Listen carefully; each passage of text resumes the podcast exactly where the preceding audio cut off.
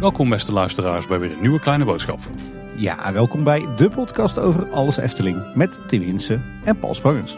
Hey Tim, stel jij je zit bij de media en je hebt een vraag over pretparken. Wie bel jij dan? Kleine boodschap. Ja, maar stel het gaat over andere pretparken dan de Efteling. Je hebt een expert nodig die echt alles over het Nederlandse pretparklandschap weet. Wie bel je dan? Ja, volgens mij kan het er maar eentje zijn, toch? Dan bel je Goof Lukke. Dat dacht ik ook. Goof, jij zit er in de studio. Welkom Ja. bij Kleine Boodschap. Nou, dankjewel. Leuk om hier te zijn. En eh, fan van het programma. Het luister al, eh, daar al lange tijd mee. En eh, ja, leuk dat ik eh, een keer hier mag zijn. Ik kan me niet voorstellen dat luisteraars van Kleine Boodschap jouw naam nog nooit hebben gehoord. Want wat wij net eh, enigszins grappig als intro deden. Ja, dat is ook wel echt het geval. Als de media iets wil weten over pretparken of over themaparken. Of de leisure sector in het algemeen trouwens. Ja. Dan weten ze jou heel vaak te vinden. Ja, We zeiden net al, hè, Goof is gewoon een leisure celebrity.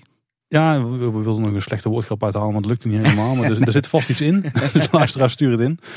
Hoe komt het dat mensen je altijd weten te vinden als het om dat soort onderwerpen gaat? nou, ik heb eigenlijk eh, meer dan 30 jaar in de industrie gewerkt. En veel in marketing communicatie. Maar op een gegeven moment eh, ehm, ja, kwam de media werd steeds breder. Hè. Er kwamen eh, regionale omroepen bij. Zelfs een commerciële regionale omroep hebben we nog gehad.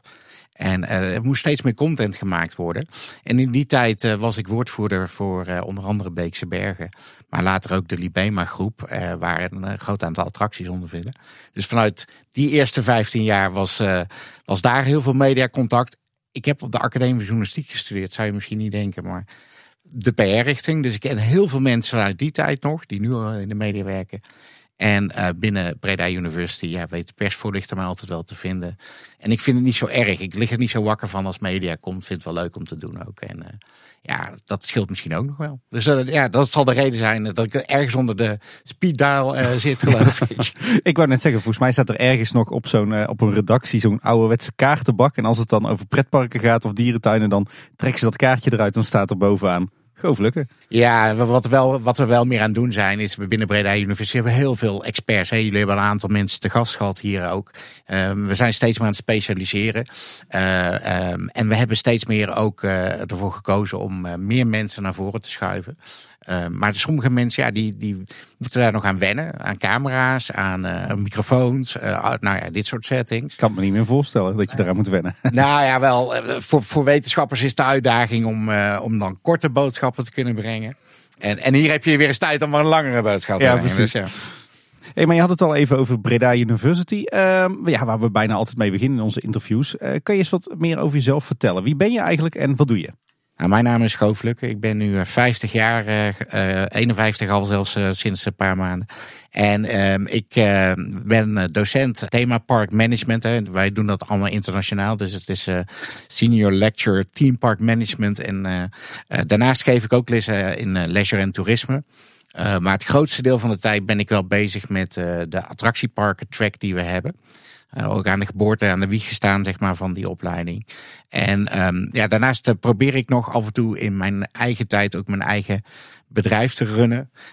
Um, en uh, dat heet vrije tijdskennis. Kijk, en voorafgaand aan deze opname hadden we al een uitgebreid gesprek over allerhande vakanties en reizen en ja. vliegen en treinen. Dus dat is ook een gedeelde passie naast de Efteling, denk ik. Als Absoluut. we die niet hadden afgekapt, dan hadden we denk ik nooit deze aflevering kunnen opnemen vandaag. Dan was het een aflevering van de buitenwereld ja. geworden. Je bent dus docent aan de BUAS. Ja. Uh, wat is de BUAS? Ja, nou eigenlijk is de BUAS voortgekomen uit de Hogeschool voor Toerisme. Ooit begonnen heel lang geleden als een Nederlands Wetenschappelijk Instituut voor Toerisme. En de eerste colleges waren in een kroeg in Breda. Dus dat was, dat was een goede, goede basis. Uh, later is daar uh, de Verkeersacademie uit Tilburg bijgekomen. Vandaar ook Hogeschool voor Toerisme en Verkeer werd het toen. Um, maar in het begin van het millennium zijn zeg maar uh, uh, allerlei andere opleidingen er ook bijgekomen. We zijn nog steeds heel erg gespecialiseerd in alles wat met vrije tijd, gastvrijheid te maken heeft. Dat doen we zowel binnen leisure wat meer richting events, binnen toerisme echt in die, reiswereld en het bedrijfsleven eromheen. En we hebben een hotelschool waar, uh, ja, waar echt wat meer food and beverage misschien ook wel naar voren komt. Um, en ik heb het geluk gehad om ooit bij de Academie voor Toerisme te beginnen, omdat ik daar zelf ook een tijdje gestudeerd heb. En um, ja, toen werd ik gevraagd, wil je één of twee dagen in de week les komen geven? Toen was ik net voor mezelf begonnen. Toen dacht ik, nou, een leuke combi. En dat is eigenlijk steeds meer geworden. En uh, ja, nu is de hoofdmoot lesgeven. Terwijl ik eigenlijk altijd zei, ik ga nooit het onderwijs in. Mijn ouders waren allebei werkzaam in het onderwijs. Ik zei, ga ik nooit doen. Dat lijkt me helemaal niks. Maar ik vind het nu heel leuk. Vooral met jonge mensen werken. En over die uh, leuke onderwerpen praten. En, ja. en ze meemaken. Ja van je hobby je beroep maken. Dat is altijd een goed streven. Ja. ja. jij zei het al, we hebben, er zijn al vaker eh, mensen of collega's van jou vanuit de buurt uh, te gast geweest in Kleine Boodschap. Uh, dan hebben we het volgens mij over jouw collega Wim Strijbos. Ja, klopt. ook bekend van de podcast Pretpark Profs natuurlijk. die ook allemaal graag luisteren hier aan tafel.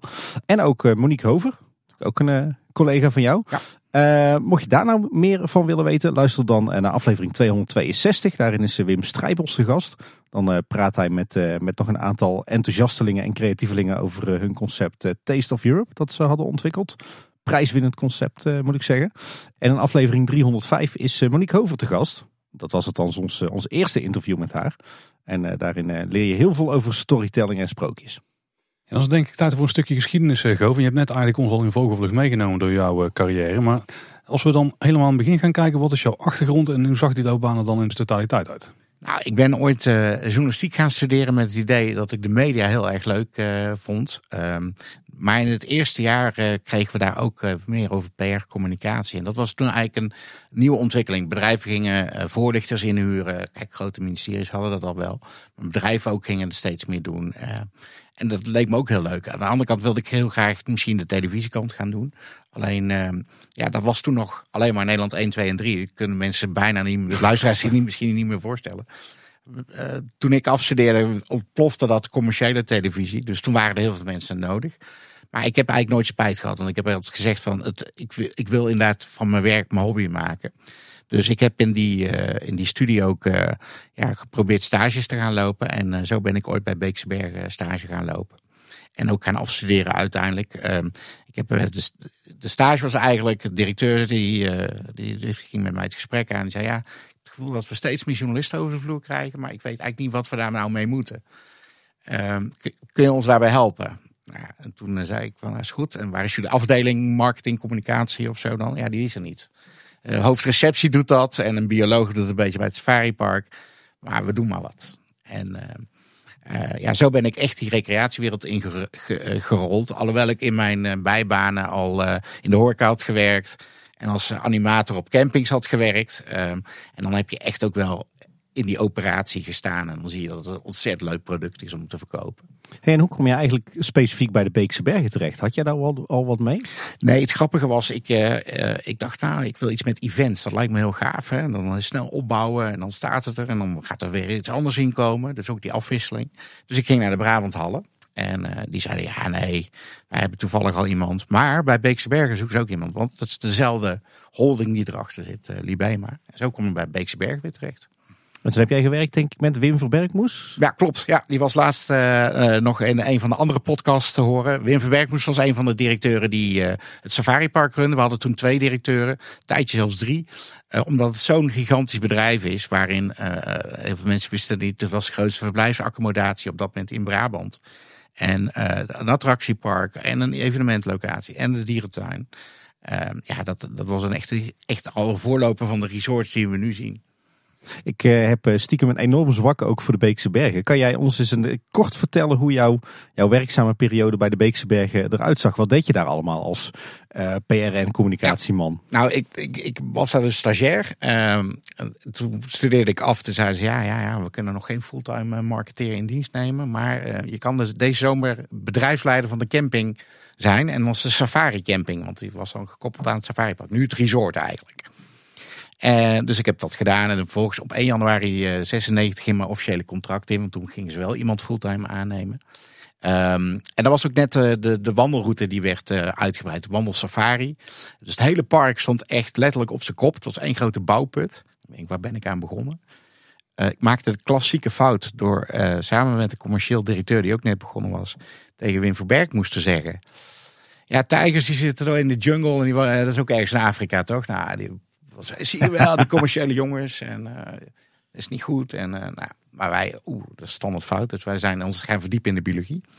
En ehm, ik werkte als eerste zeg maar overal voor het hele resort. En dat was gewoon eigenlijk het professionaliseren van marketingcommunicatie. En uh, sales kwam er ook weer bij op een gegeven moment. Sales van partijen, groepen. Uh, dus het groeide eigenlijk omdat het marketingvak ook, ook groeide. Internet begon op te komen.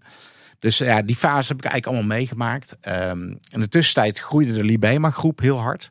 En um, ja, naast dat er ontwikkelingen waren binnen de parken, uh, lag de focus op groei in andere parken. Um, en uh, een ervan was Ecodroom wat kwam. Uh, was toen wat meer een natuurhistorisch museum, maar is ook een soort crossover met een dierentuin geworden. En later uh, ook allerlei uh, uh, andere parken. Dierenrijk werd op een gegeven moment aangekondigd. Toen dacht men nog, nou, Dieren, Dierenrijk Safaripark, die gaan achter het scherm natuurlijk heel veel samenwerken. Dus marketing-wise ook. Alleen toen kwamen er nog meer projecten. En eigenlijk kwam steeds meer het geluid van, ja, we moeten naar een centrale marketing-communicatieafdeling.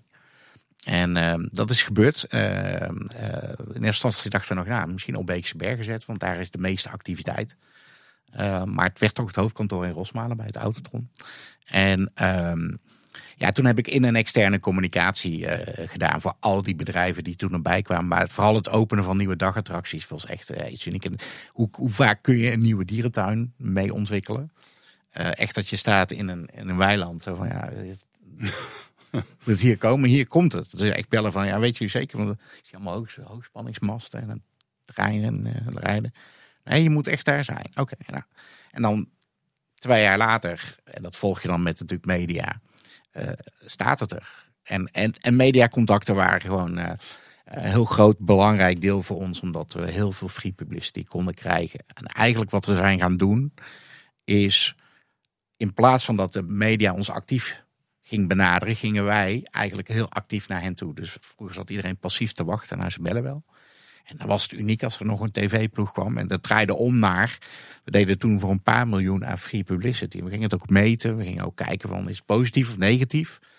Um, ja, dus, dus daar zagen we heel veel potentieel in. En dat is uh, denk ik de kracht van een dierentuin. Daar zitten heel veel verhalen in. En net als de Efteling, als je kijkt hoeveel afleveringen jullie al maken over de Efteling.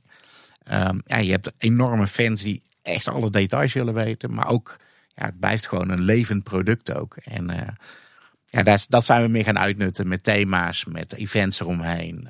Um, maar ook met, met uitbreidingen. We hebben een groot Aziëgebied ontwikkeld. Um, die wandelroute verder uitgebouwd. Um, een hoop nieuwe diersoorten gekregen. En tegelijkertijd ook weer andere dierentuinen erbij gevoegd. Dus ja, zo zie je dat je uh, op een gegeven moment uh, toch wel een grote speler bent in, in die markt. Zijn er zo bij Libema nog wat gooflijke wapenfeiten die onze luisteraars misschien nog kunnen kennen of misschien nog terugzien in, uh, in de Libema parken? Nou, ik zie nog wel eens events voorbij komen waarvan ik denk van hey, die, die heb ik ook ooit, uh, ooit mee uh, gerund en groter meegemaakt. Uh, wat heel grappig was toen ik weer voor Buas ging werken, kwam ik daar om stagiaires te bezoeken. Dan liep ik door de gang en er hingen nog promotiefoto's. En vroeger hadden we geen modellen. Dan moesten wij model staan. En mijn ouders hebben dat gedaan, familie. Um, en recentelijk, vorig, vorig jaar, trouwde mijn uh, achternichtje met een Fransman. En uh, zij heeft altijd uh, heel veel gefigureerd in foto's. Vooral als er persfoto's ook moesten worden gemaakt. Ze wonen in Hilvarenbeek. Dus dan reed ik even naar mijn neef, pikte ik die kinderen op. Zei ik, jongens, even een ijsje eten. En dat stond op die foto. En ja, dat vonden ze toch later, hebben ze daar wel zoiets van gehad van, ja, we vonden het wel leuk. Maar dat soort dingen zagen we dus nog terug. En, en ja, ik kom nog steeds bekenden tegen. En dat is denk ik het leuke aan, uh, aan Beekse Bergen. Is, je werkt er niet omdat je er heel veel verdient. Uh, maar het is echt een familie en mensen die echt heel veel passie hebben. En ook vooral ook voor de dieren. En omdat het zo'n 24-7 bedrijf was, waren er ook heel veel mensen die elkaar daar hebben leren kennen of al gezamenlijk daar kwamen werken. Ik heb mijn vrouw ontmoet op Beekse Bergen. Dus um, ja, dat, je werkte zoveel met elkaar. Uh, ja, dat was ook je sociale leven soms. Dus uh, ja, er zijn nog steeds wapenfeiten. Ja, we weten hoe het werkt inderdaad ja, in de, in de ja, ja. leisure-industrie. Maar uh, ja, Goof, jij werkt nu niet meer voor Libema of de Beekse Bergen. Hoe, hoe is dat uiteindelijk gegaan? Um, uiteindelijk um, we hebben we heel lang toegewerkt naar die centrale afdeling uh, op Libema. Um, toen in één uh, jaar tijd, en dat was eigenlijk meer uh, toeval dan dat het zo gepland was, hebben we in tien dagen tijd drie attracties geïntroduceerd in de Nederlandse markt. En dat was een soort piekmoment waar we met de hele club heel hard naartoe hebben gewerkt. En, um, en we hadden ook zoiets van, ja, Libema is dan ook echt volwassen. En dan gaan we eens een keer echt dingen goed doen en er echt aan gaan beginnen. Dus ik had die drie openingen. Nou, dat zijn echt. En ze waren ook nog niet om de hoek. Dus één in Nune, de andere in Groningen en dan eentje in Den Helder. En dan woon je in Breda. Dus dan zie je heel veel van Nederland. Um, en na die tien dagen dacht ik, ik had ook heel bewust vakantie uh, gepland. En uh, ik zal nooit vergeten dat uh, die Rijk was de laatste en, en de meest succesvolle. Want daar verkochten we meteen heel veel abonnementen ook. Ik werd ook gebeld door Dirk Lips. zei, ja, het is fantastisch, want we moeten mensen van de kassa's van de Brabanthallen naar Dierenrijk sturen, want we kunnen het niet aan. En, uh, super periode. Ik zeg, ja, mooi, dan kan ik rustig drie weken naar Canada in de natuur in. En toen kwam ik terug, toen dacht ik, nou, zei ik wel rustig hier. En uh, ja, alles staat wel redelijk op poten. Alles was goed doorgaan. En ik denk, nou, mooi. Nu gaan we even toch solide werken. Want het was altijd wel onder druk werken. En heel veel met, ja, snel schakelen. Ik was uh, half dertig, dus uh, nou, dan gaan mensen ook aan je vragen, zit je daar nou nog? En ik, ja, binnen het bedrijf heb ik gegroeid. En ik zou niet weten waarom ik weg zou gaan. En dat is eigenlijk mijn droombaan. Dus ja, het is een beetje raar dat ik dan... Ja, ik vind het gewoon nog leuk. Alleen ik begon wel zoiets te hebben van, het is echt continu topsport. En de gezondheid van mijn vrouw was op dat moment niet zo goed. Dus we gingen ook privé wat meer nadenken over van we willen meer leuke dingen gaan doen, niet alleen maar werken. Uh, want op dinsdagochtend, nadat ik op maandagochtend terug was, belde de heer Lips. En die zei, ja, we hebben de Zeelandhallen overgenomen. Goof, je gaat nu een persconferentie regelen. Alles moet, uh, communicatie moet allemaal geregeld. Ga, ga maar aan de slag. denk gaan we weer. Dus dat bleef maar doorgaan op dat moment. Nu zie je dat Libijma wat stabieler daarin is geworden. Uh, maar er is ook een hele tijd van groei geweest. En dat betekent, dat vroeg heel veel van, van mensen. En soms is het ook gewoon goed dat je zegt van nou, je gaat weg. En ik werd tegelijkertijd ook gebeld door uh, oud-collega die inmiddels voor uh, een grote campingketen werkt. Die zei ja, we willen eigenlijk weer opnieuw beginnen met die marketing. Maar het moet echt wel ja, helemaal een digitale merk worden. En dat was voor mij wel een leuke uitdaging om te zeggen, nou, dan ga ik echt die stap maken. En uh, zo, zo ben ik in de campingwereld nog weer wat langer uh, terechtgekomen. Uh, tegelijkertijd begonnen mensen mij te bellen. Hey, je bent nu weg. Kunnen we jou ook nog inhuren ergens voor? Nou, dan moet ik maar een eigen bedrijf beginnen. En, en zo kwam dat ja, eigenlijk in een stroomversnelling. Um, en ik heb nu eigenlijk twee ja, langere perioden uh, gehad, maar de, de 15 jaar Libema en de 15 jaar uh, Buas. En ja, bij Buas zit, is, is, zie ik hetzelfde, gewoon heel veel mogelijkheden om je te ontwikkelen en kennis te En heel erg leuk om die ervaring uh, te kunnen delen met jonge mensen. En hoe ben jij dan bij de Buas of eigenlijk destijds de NHTV ja. betrokken geraakt? Het is heel grappig, vorige week was de vakantiebeurs. En dat was 15 jaar geleden, loop ik op de vakantiebeurs vanuit mijn rol vanuit die nieuwe campingketen.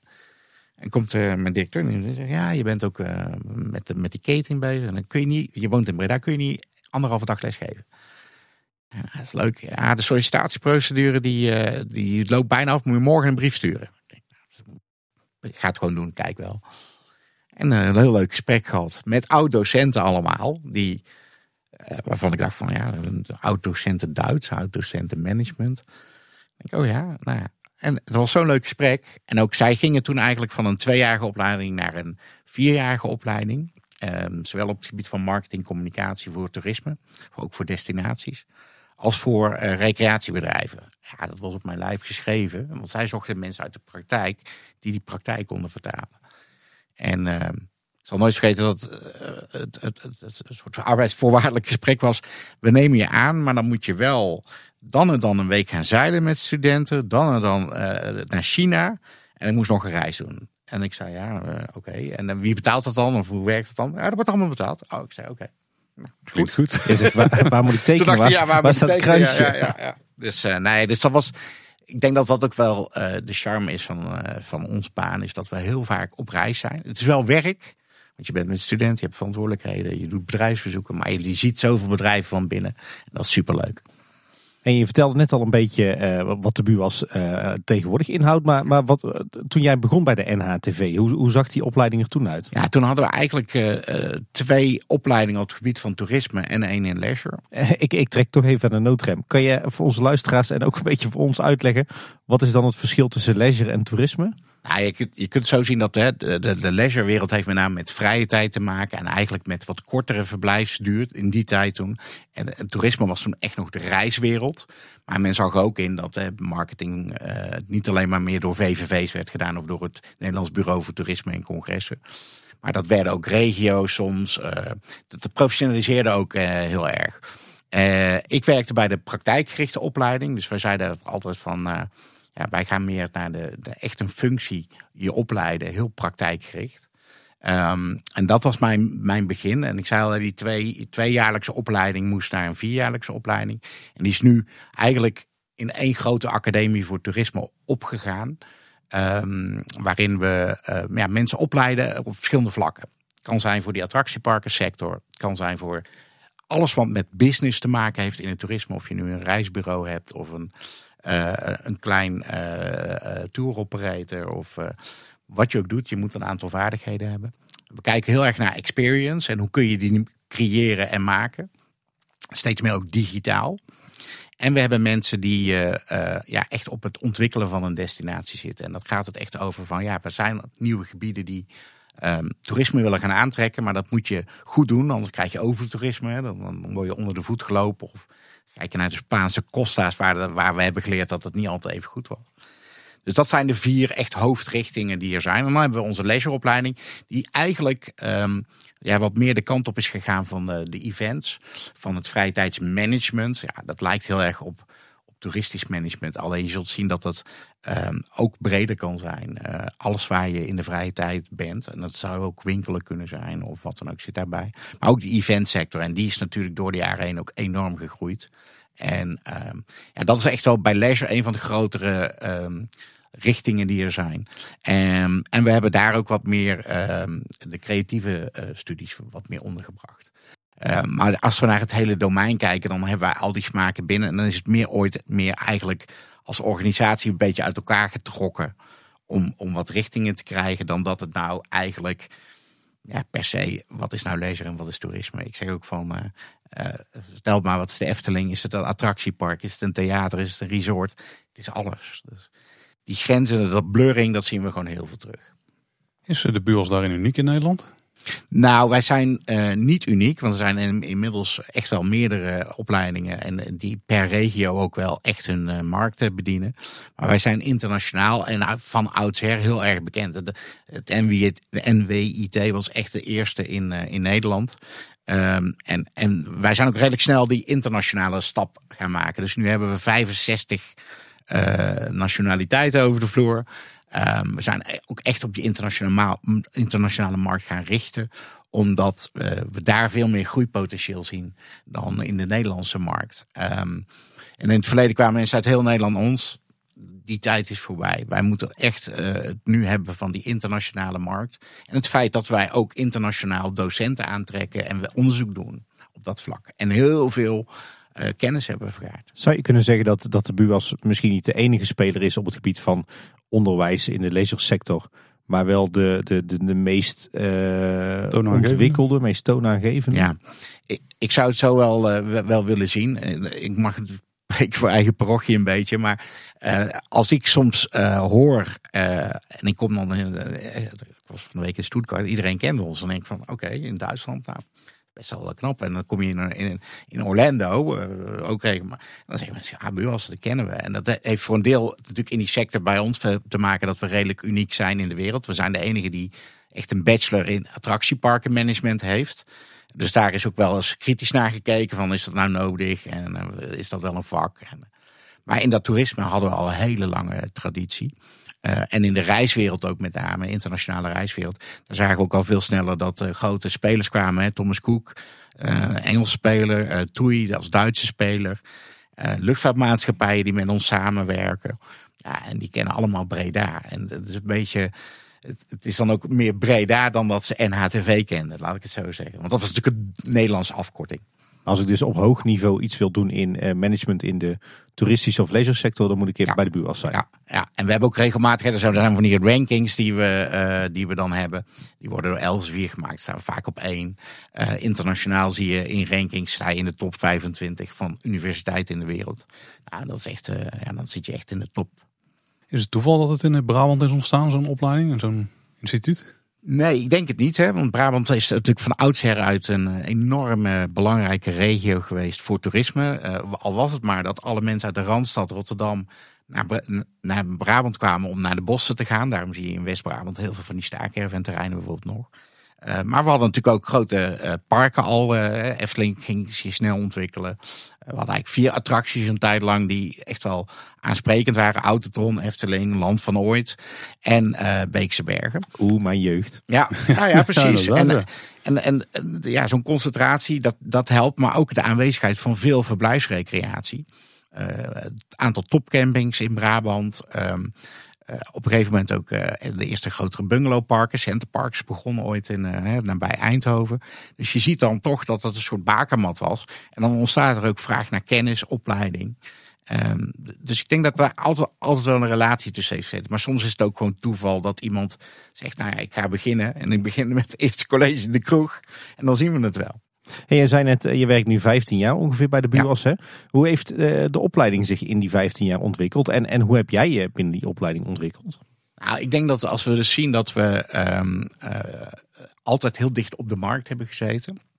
Dat, dat was in de beginjaren was dat nog wel wat af- meer afstand. Van, we hadden een soort theoretische kant en, en een praktische kant. Dat is veel meer gaan samenwerken. Zoals wij dat nu noemen, zijn dat learning communities. Dat klinkt allemaal heel mooi, maar het is eigenlijk een, een, een soort ecosysteem van en studenten, docenten en het bedrijfsleven. En we kunnen allemaal van elkaar leren.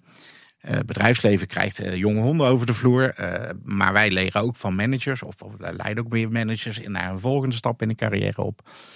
Maar als docent kun je ook niet stilstaan.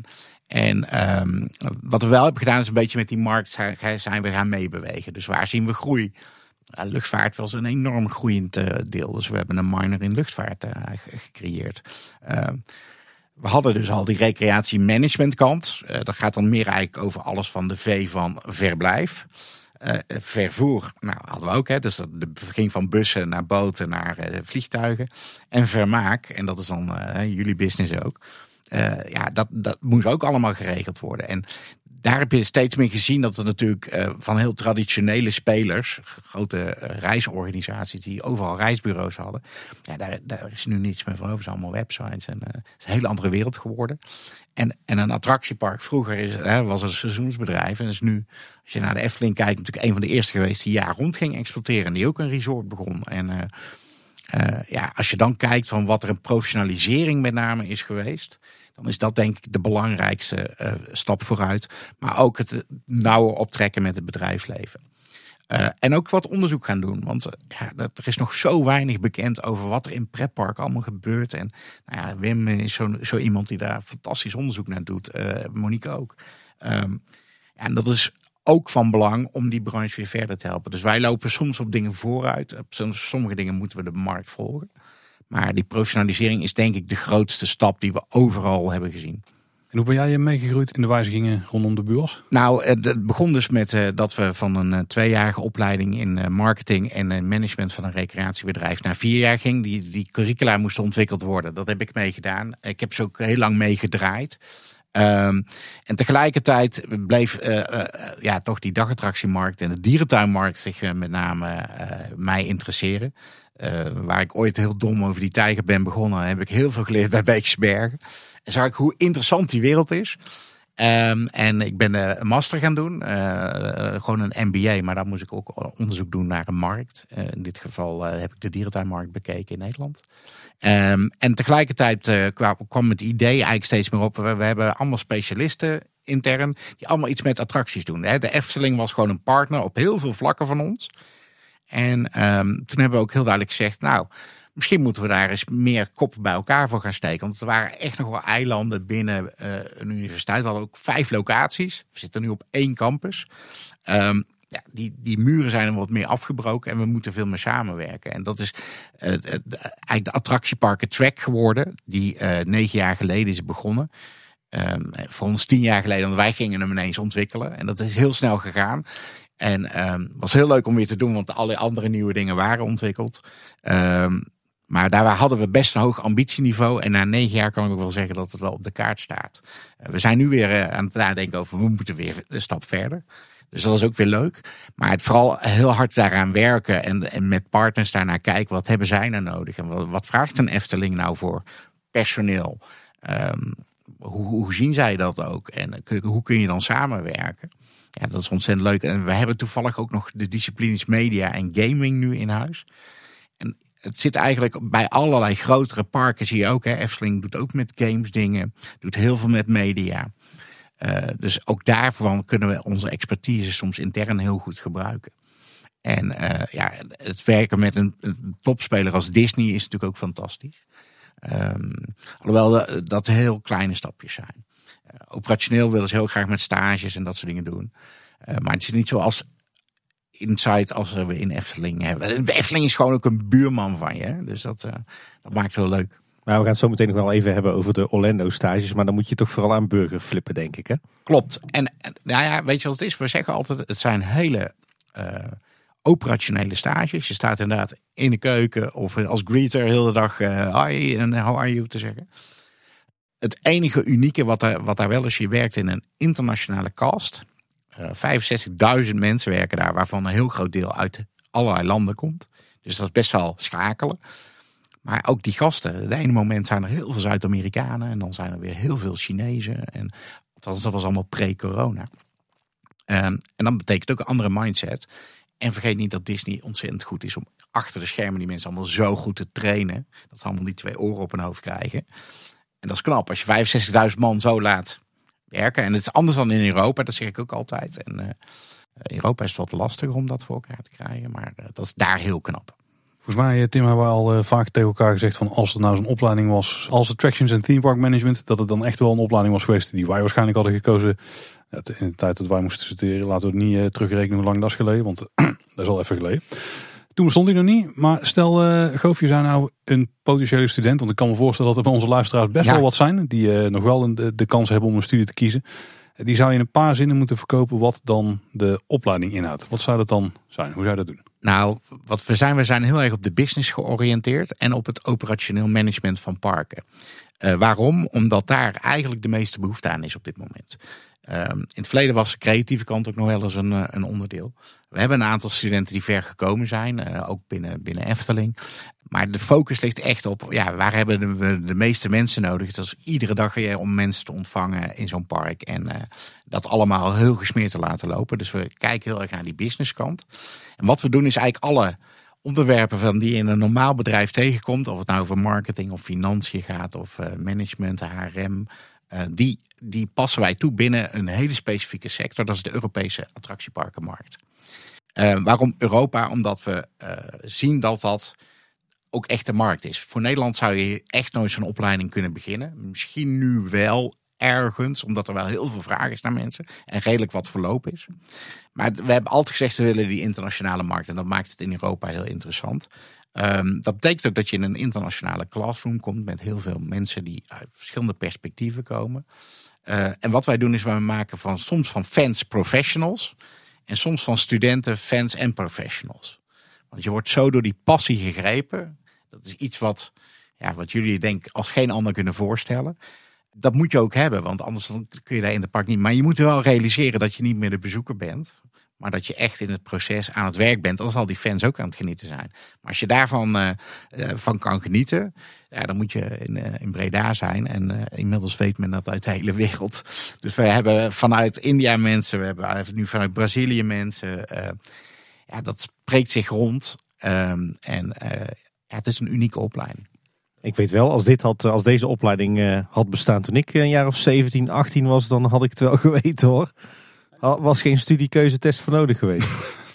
ik vind het wel interessant dat je zegt dat uh, de focus iets minder op het creatieve stuk ligt. Want daar zijn natuurlijk wel een paar namen die we kennen. Want Peter van Holstein is een oud student bij jullie. Die zit nu bij Toverland als hoofdontwerper. Uh, Jaap den Bleker is een bekende ook creatieve positie in de Efteling.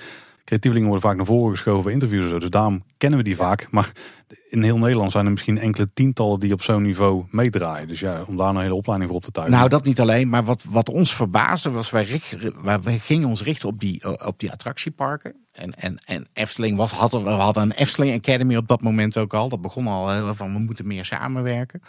Uh, wat we nooit hadden verwacht is dat de toeleveranciers van attracties.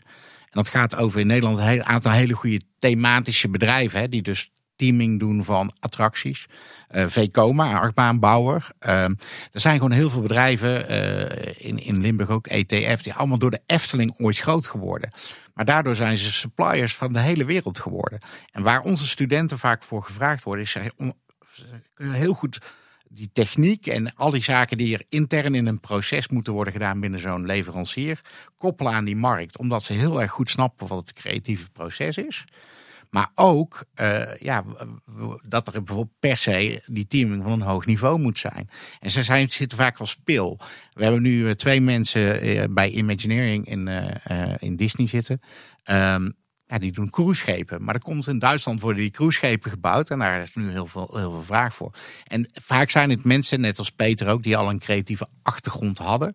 En met die extra commerciële basis erbij, word je ja, ineens die veelzijdige duizendpoot die er mooi in het midden kan zitten. En die speel kan zijn. Uh, maar we zien ook mensen in de operatie uh, op, op posities, uh, teamleads bij Efteling zijn, in attractiegebieden. Uh, binnen marketing, uh, sales die meer eigenlijk in de back-office uh, actief zijn.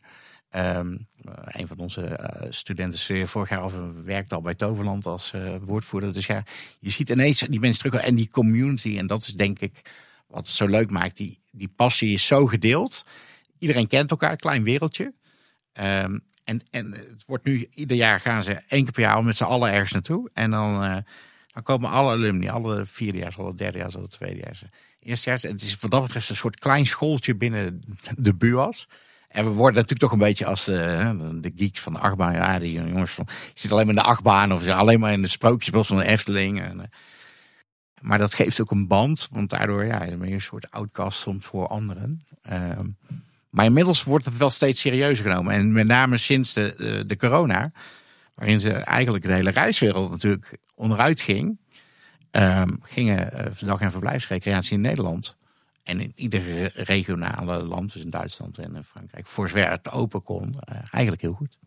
Jan Goof, we hebben het dan denk ik nu niet zozeer over de buur in algemene zin, maar echt specifiek over, uh, ja, ik ben even kwijt hoe dat, uh, dat tegenwoordig heet in het Engels, maar echt over de richting attractions en theme, park management. management ja. Ja, ja. Is, zou je kunnen zeggen voor onze luisteraars, voor Efteling liefhebbers, is dat wel de relevante stroom binnen BUAS? Of zijn er zo nog meer uh, stromingen waarvan je zegt van nou dat raakt de Efteling wel echt? Ja, nou wat wij altijd zeggen is, uh, uh, onze opleiding garandeert je niet dat je een baan hebt. Het creëert een hele mooie ingang in een netwerk en heel veel ervaring en kijkjes in de keuken. Want bij iedere opdracht die we hebben is er ook een praktijkopdracht van een echte opdrachtgever. met Efteling doen we dingen, met Europa Park. we hebben in het verleden voor Belgische parken dingen gedaan.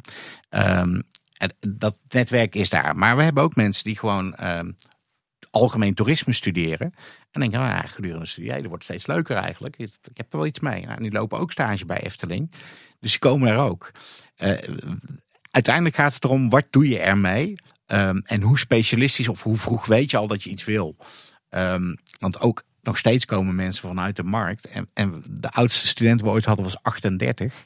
En in België hebben ze een heel mooi systeem dat als je dan wil groeien, dan kun je even je werk op pauze zetten en dan ga je gewoon studeren en die heeft het ook gedaan. En uh, uh, het gaat om die passie, denk ik. En uh, als je die passie nog niet hebt gevonden, we proberen ook altijd te voorkomen dat we alleen maar mensen krijgen die al heel veel ervaring hebben. omdat dat ook weer een andere dynamiek geeft. Ehm, ja, je kan er heel veel over leren ook. En je hebt precies van, nou, ik vind het als bezoeker al leuk. Dus het lijkt me gewoon een leuke sfeer om in te werken. En dat is het ook. Maar het is ook hard werken. Het is ook, ja. En het gaat toch zo steeds om euro's verdienen. Ja. Dus ja, en, en daarom zien we ook nog wel eens, een, eh, ook, ook Efteling heeft daar eh, de afgelopen jaren natuurlijk wel eens marketeers aantrokken. Namen ze mensen van grote aanmerken aan. Omdat ja, je moet echt die aanmerk managen. Uh, maar operatie van een pretparkmanager, ja, dat is een heel andere tak van sport dan uh, in een fabriek het proces managen. Ja, want jij zegt het nu, Goof, maar ik weet inderdaad nog wel, in mijn tijd en ook voor mijn tijd bij de Efteling was eigenlijk een beetje de cultuur, um, als je carrière wilde maken in het park, dat, dat kwam eigenlijk altijd gewoon vanaf de vloer. Hè. Je begon als vakantiekracht, dan ben je op een gegeven moment seizoener, vaste kracht. En dan kon je zo langzaam maar zeker doorgroeien naar uh, allrounder, senior, zoals het toen nog allemaal heette, en, en manager. Ja. Want ja, toen bestond daar helemaal geen opleiding voor, dus je groeide allemaal intern door.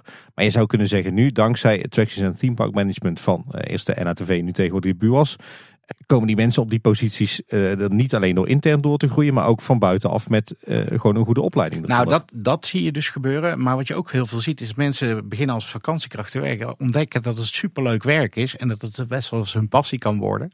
En die, die krijgen dan vanuit Efteling ook veel te horen van, nou, uh, denk dat je misschien naar buurt, ga daar eens kijken, weet je wel. Dus zo sturen zij mensen door. Uh, we hebben een tijd lang ook managers van Efteling van een uh, basisniveau wat zij al hadden naar een hoger niveau weer gebracht. Um, ook, ook daarin samengewerkt. Dat hebben we voor, voor meerdere bedrijven gedaan. Ik heb toen heel erg voor Centerpark staan. Want leerde je als docent heel veel van. Want er zijn mensen die 15, 20 jaar in zo'n bedrijf heel veel hebben meegemaakt. Maar zij konden ook weer, weer, van ons leren. Dan zie je eigenlijk alweer die driehoek waar we het over hadden, die learning community. Dus wat we nu zien is uh, dat bedrijven inderdaad uh, mensen doorsturen. Uh, en dat mensen ook, omdat ze al ervaring hebben en, en ze moeten bij ons stage doen en afstuderen.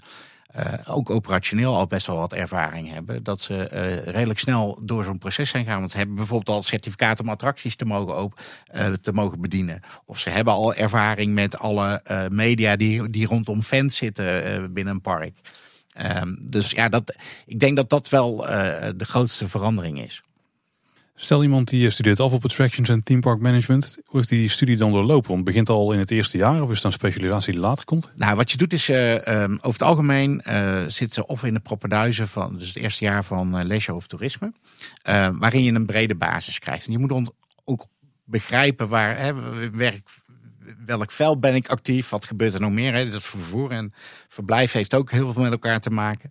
En, neem ons eens een klein beetje mee door dat eerste algemene jaar dan eh, op hoofdlijnen. Wat, wat, leer je dan? Wat zijn dan een beetje de, de vakken, zeg maar? Nou, als ik even het, toerisme even als voorbeeld, dan ken ik het beste. Het gaat over inderdaad, wie zijn de actoren, wie spelen er een rol in, uh, in het toerisme. Um, en, en dat is eh, inderdaad soms een bestemming die zich probeert op de kaart te zetten. Een tour operator die het vervoer en misschien het verblijf wel gaat aanbieden.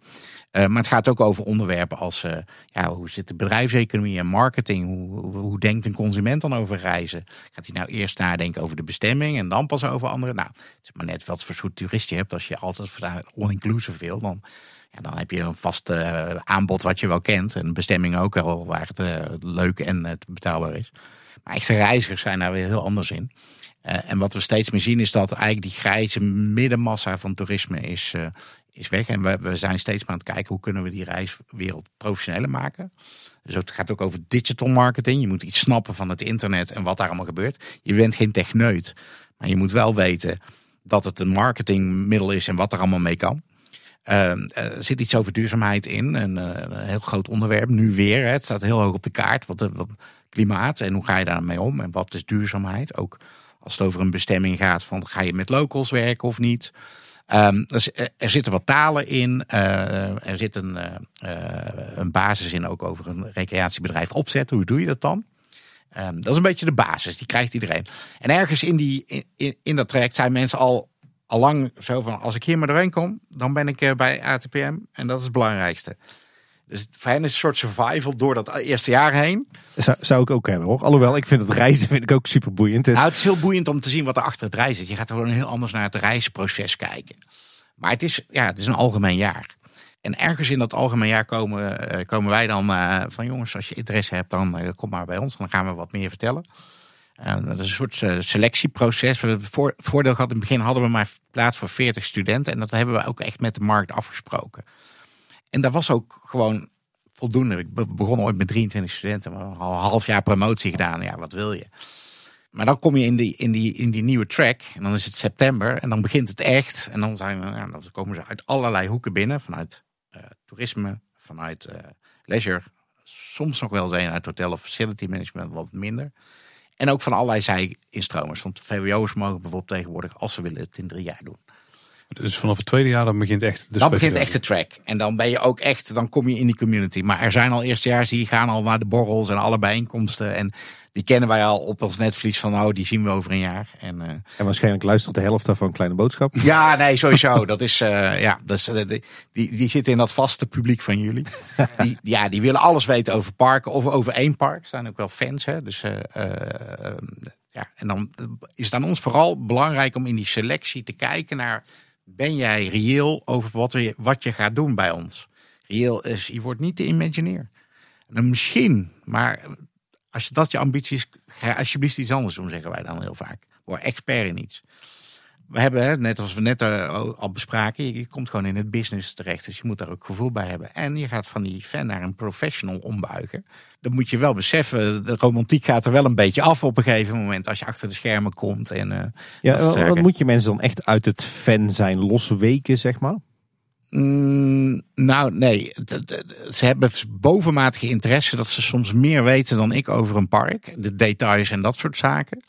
Eh, eh, eh, wat het om, ontbreekt is dat ze eigenlijk in de helikopter nog, ze moeten er nog een beetje boven gaan staan. En ze staan een beetje als beste stuurlui aan wal en ze weten het allemaal heel goed.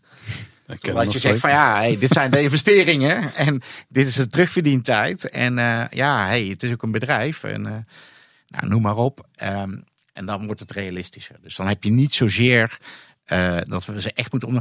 Bij ons duurt dat proces vijf weken vaak. Wij douwen ze in de eerste vijf weken in een soort rollercoaster letterlijk, waarin ze eh, alles leren over wat, wat gebeurt er in die markt. Hoe zit zo'n bedrijf in elkaar? Waar wordt het geld verdiend? Waarom heb je zoveel personeel nodig? En, en, en voor sommigen is dat dus echt een, een steile leercurve als je nog helemaal niets weet van achter de schermen of van een park. Voor anderen is het, ja, bij de Efteling doen we het zo. Ja, maar hey, de Efteling is één park. Er zijn er wel meerdere en er zijn heel veel verschillende manieren om. Dus eh, wat, daar ben ik altijd heel blij om. Dat het Efteling management ook hun eigen mensen als stimuleert. Ga nu ergens anders stage lopen. Want dan halen, dat, zo halen zij natuurlijk ook weer kennis terug. Maar ook even, even snuffelen en dan weet je hoe mooi en warm het nest van de Efteling is. En dat doet de Efteling denk ik heel goed. Maar dat is de, de eerste week. Dan gaan we naar hospitality kijken. Omdat dat met name in die klant- en gastcontacten zo belangrijk is. En we gaan ze echt wel iets vertellen over concepting en storytelling. Eh hebben we nu net afgerond eh, voor Gaia Zoo. Ehm, en dan, dan gaan ze echt een, een storyline ontwikkelen. Maar ook wel op basis van onderzoek. Wie zijn de gasten die daar komen? Wat willen die dan? En ontwikkel daar eens een concept voor. Ook in vijf weken, wat gewoon best kort is. Maar waarin ze wel ineens zien wat er allemaal bij komt kijken. En dat het, eh, ja, nu, eh, kijk nu naar het spookslot. Het is niet meer de attractie, het is een heel gebied. Eh, hoe ga je dat in de markt zetten? Ehm, hoe ga je dan food and beverage, hè, dus de horeca integreren, merchandising steeds meer integreren. Het moet eigenlijk steeds meer één concept worden en moet weer binnen dat totaalconcept van de Efteling passen. En dat leren denken, dat, ja, dat, dat duurt een half jaar. En dan gaan ze ook meteen die operatie in. Want wat we wel vinden, is dat het belangrijk is dat je een keer in die operatie hebt gestaan, voordat je het kan managen. En, en dat heeft te maken, misschien in andere business kan het heel goed hoor. Maar eh, ja, dit is zo'n specifiek vak. En je moet zo weten wat op één moment de consument komt. En die consumeert terwijl jij produceert. Dus alles moet kloppen. En dat is hetzelfde als hè, als je ergens binnenkomt en het, eh, het weer speelt al een rol. En je reizen naartoe speelt al een rol. Maar als je dan binnen bent ja, en eh, eh, je maakt verwachtingen niet waar. Ja, dan, eh, dan kun je heel hard onderuit gaan. En zeker met socials en met allerlei platforms en fans. En dan wordt het ook vaak uitvergroot. Ja, dan, eh, dus het is echt topsport om iedere dag die operatie te draaien. En ook als mensen ziek zijn, moet het allemaal doorgaan. En ook eh, als het ineens drukker is dan normaal. Nou, we zijn allemaal al veel verder in dat we dat kunnen voorspellen. Maar eh, ja, dat is wel de uitdaging die ze moeten zien. En dat is die twintig weken waarvan een aantal naar Orlando gaan. Tot aan corona was dat gewoon een mogelijkheid. Nu gaan we het weer eh, opstarten. En daarvoor zeggen we ook altijd eh, het voorbehoud van, nou ja, je weet dat je daar een half jaar naartoe gaat. Super gaaf om er te wonen, om in het mekka van themaparken te zitten. Disney zorgt heel goed voor zijn mensen. Ze hebben een campus en allerlei ondersteuning. En, maar je moet gewoon je uren ook maken. En het is ook hard werken. Uh, en een aantal anderen zeggen, ja, ik heb al best wel veel operationele ervaring. Laat mij eens een keer in, een kantoorfunctie kijken. Dat lijkt me ook wel eens leuk. Of in een ander park gaan kijken. Dus ik had een student die uh, afgelopen jaar die uh, heel veel ervaring had bij Efteling. Die is bij Plopsa gaan werken. En die kan het fantastisch. Die legt precies de vinger erop van, dat doet Plopsa heel goed. Dat, dat doen we bij de Efteling beter. nou, en dat is zo'n verrijkende ervaring. Dat als ze terugkomen, gaan ze die ervaringen met elkaar uitwisselen. En dan gaan we daar naar kijken, ja. En ik hoor jou net ook zeggen eh, dat jullie een opdracht hebben gedaan bij Gaia Zoo. Dus uh, attractions en theme park management, dat gaat wel breder dan alleen de pret- en themaparken. Dat is ook dierentuinen. Waar, waar moet ik nog meer aan nou, denken? We, we, hebben ooit gezegd, we, we, zochten naar die naam. En een themapark heeft de suggestie van, nou dat, dat moet al uh, best wel van kwaliteit zijn. Hè. Er zijn de eisen best wel voor. Maar als we kijken hoe die markt vroeger werd omschreven, een attractiepark was alles wat, wat daarbij hoorde. En, uh, maar nu hebben we dus ook dierentuinen daarbij betrokken, uh, grotere museale attracties. Maar ook, uh, ik denk aan een Eiffeltoren, daar komen dagelijks duizenden bezoekers. Dat moet allemaal in goede banen worden geleid. Vanuit veiligheidsoogpunt, vanuit gastbeleving. Dus we hebben gezegd, we willen altijd die hele brede branche hebben. We zien wel de meeste mensen kiezen voor de attractie, echte themaparken. Een aantal zeggen, hey, die dierentuinwereld, daar is heel veel te winnen als het gaat om beleving, om, om operationeel beter te managen, het gast, vooral de gastvrijheid te managen. Uh, en we zien ook steeds meer uh, kleinere attracties, hè, family entertainment centers, waarin meerdere activiteiten bij elkaar zijn. Dus, dus eigenlijk is dat, dat perspectief steeds breder geworden. En um, ja, mensen raken ergens door gepassioneerd en zeggen, nou, dat lijkt me een hele leuke richting. En als ik nu kijk naar waar, waar, waar zitten onze studenten, ook qua stages, dan zit het ook bij de leveranciers. Want daar zitten oud afgestudeerden zeggen, ja, doe mij een stagiair, want ik kan ik wel weer gebruiken om, uh, om weer in te groeien. En dat zijn eigenlijk wel de drie clusters die het grootste zijn. En soms springt er iemand uit, hè, die wordt ontwerper. En uh, ja, Peter natuurlijk, uh, ja, een soort droombaan voor hem, denk ik, om wat hij daar doet. Ik denk het wel, ja. En dan, dan zitten we aan het eind van leerjaar 2. Uh, op uh, de bureaus op Attractions en Theme Park Management. En hoe zien die laatste twee jaar er dan uit? Ja, het derde jaar is echt uh, op vier vlakken echt een verdieping. Dus gaan we wat meer theorie, maar ook onderzoek erbij brengen. Want leuk als je iets verzint, maar het moet ook basis hebben. Ehm, we gaan naar operations kijken. Dus eigenlijk het runnen van een dagelijkse park. Wat moet je met je personeel doen? Hoeveel mensen zet je in? En kun je dat effectiever of productiever maken? of wil je er juist meer een beleving van maken? We kijken naar uh, finance. Uh, niet het meest leuke onderwerp, want onze studenten zijn vaak wat meer uh, op, op, talen en op beleving gericht. Maar het is zo belangrijk dat je in ieder geval snapt waar verdienmodellen over gaan. Waar, hoe je financiën moet lezen vooral ook en hoe je daarop kan sturen. we gaan met ze kijken naar marketing. Ehm, al jarenlang een project samen met Europa Park gedaan. Um, op allerlei vlakken. Maar je moet snappen hoe, die, die, hoe een park zichzelf verkoopt. En als laatste kijken we naar change management. En dat is uh, een steeds belangrijker geworden. Want als je nu kijkt wat de gevolgen van telkens aanpassen van die bedrijven is. Hè, groei door een nieuw Efteling Hotel nu. En weer een nieuw spookslot. Uh, of, een nieuw hè. Met alles wat daaromheen zit. Um, ja, dan moet je continu kunnen veranderen. En, um, en de markt verandert continu, de maatschappij, het gaat allemaal sneller en beter. Dus je moet heel goed snappen hoe je die veranderingen kan managen. En zeker omdat we zoveel personeel mee moeten nemen in een, in een verhaal, is dat een heel belangrijk onderdeel geworden. En, en het stukje duurzaamheid. Laatste jaar is uh, normaal een minor. Dat is eigenlijk iets waar je een half jaar gaat focussen nog op iets dieper. We hebben nu een eigen minor die uh, gaat over uh, storytelling en, en business models voor teamed entertainment. Dus al wat breder. Maar ook daar echte klanten die een, een, verzoek bij ons neerleggen. En uh, zeggen maar ja, ik worstel met dit vraagstuk. Of ik wil visies op dat vraagstuk. Ga maar aan de slag. Ik vermoed dat Monique uh, die miner meedraait. Ook, ook, ja, heel erg. En Wim zit daarin. Ik, ik doe het, zit, ben nu als expert betrokken omdat er een aantal dierentuinen ook betrokken zijn. Um, dus wij zetten daar echt, dat, daar zitten onze ja, wat grotere partners. En um, ja, daar mag je ook echt iets verwachten. Dat zijn vierdejaarsstudenten. Dat is een ander als een tweedejaarsstudent. Die moet nog heel veel leren.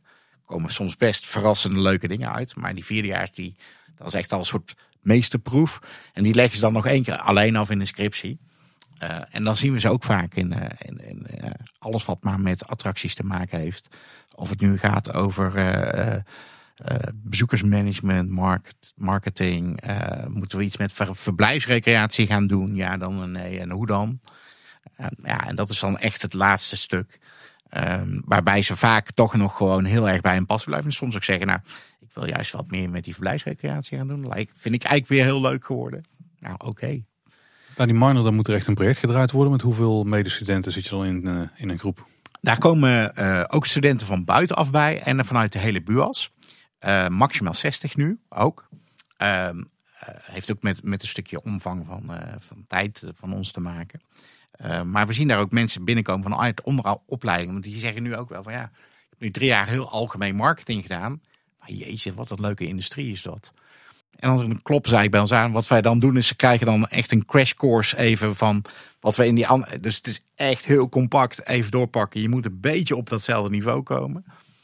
Uh, maar zij hebben wel een hele grote leercurve. En ze leren vooral heel veel van het samenwerken. Want we zetten ze natuurlijk in een mixed groep zeg maar weg. En hoe groot zijn die groepjes?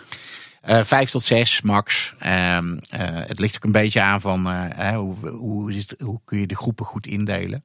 en welke klanten hebben welke vragen. Sommige vragen vragen meer onderzoek dan andere. Maar, maar je kan als student ATPM ook eventueel voor een andere minor kiezen. Ja, ja, er zijn allerlei mogelijkheden. Of je nu iets met luchtvaart zou willen doen, tot uh, uh, iets met change management specifieker, of uh, je eigen onderneming zou willen starten. We hebben ook entrepreneurship. Dus er zijn heel veel mogelijkheden. En wat we steeds meer zien is dat um, waar je vroeger echt in een soort jarenstructuur zat, als je had gekozen kon je geen kant meer op, wordt het nu veel flexibeler. En, en de toekomst, als we nu tien jaar vooruit gaan kijken, dan, dan gaat iedere student zijn eigen persoonlijke maatwerktraject hebben. En dan zijn het eigenlijk allemaal lege blokjes die je bij elkaar brengt. Maar als je een focus wil hebben, kan dat ook. En is het nou zo dat binnen, binnen Attractions Theme Park Management ook nog verschillende afstudeerrichten zijn? Of is dat gewoon de afstudeerrichting? Nee, dat is gewoon de afstudeerrichting. En wat we dan wel zien is, hè, wat we, sommige mensen raken door die leveranciers uh, gepassioneerd of uh, door de Efteling. Uh, en, en dan, dan wordt het wel een richting waarin ze ook zeggen, kijk, ik probeer daar af te studeren. Want wat, vaak, wat we vaak zien is waar mensen afstuderen, gaan ze vaak als eerste baan ook werken. Dat is een bekend fenomeen. Ja, ja. Dus ja. Is het nu ook zo dat er eh, een soort standaard literatuur is voor jullie opleiding? Of is het vooral dat de docenten zelf heel veel uh, van materiaal ah, We zijn ooit begonnen met uh, uh, het zoeken naar literatuur. Van wat, wat hebben we nou? nou dan kom je heel veel hele Amerikaanse literatuur tegen. Uh, maar er is een, een Spanjaard, uh, Salvador Anton Clavé. Uh, Oeh, die heb ik al die, ken, die heb je al vaker gehoord. waarschijnlijk van Pieter. Want ja, Pieter, het was Pieter zijn promotor.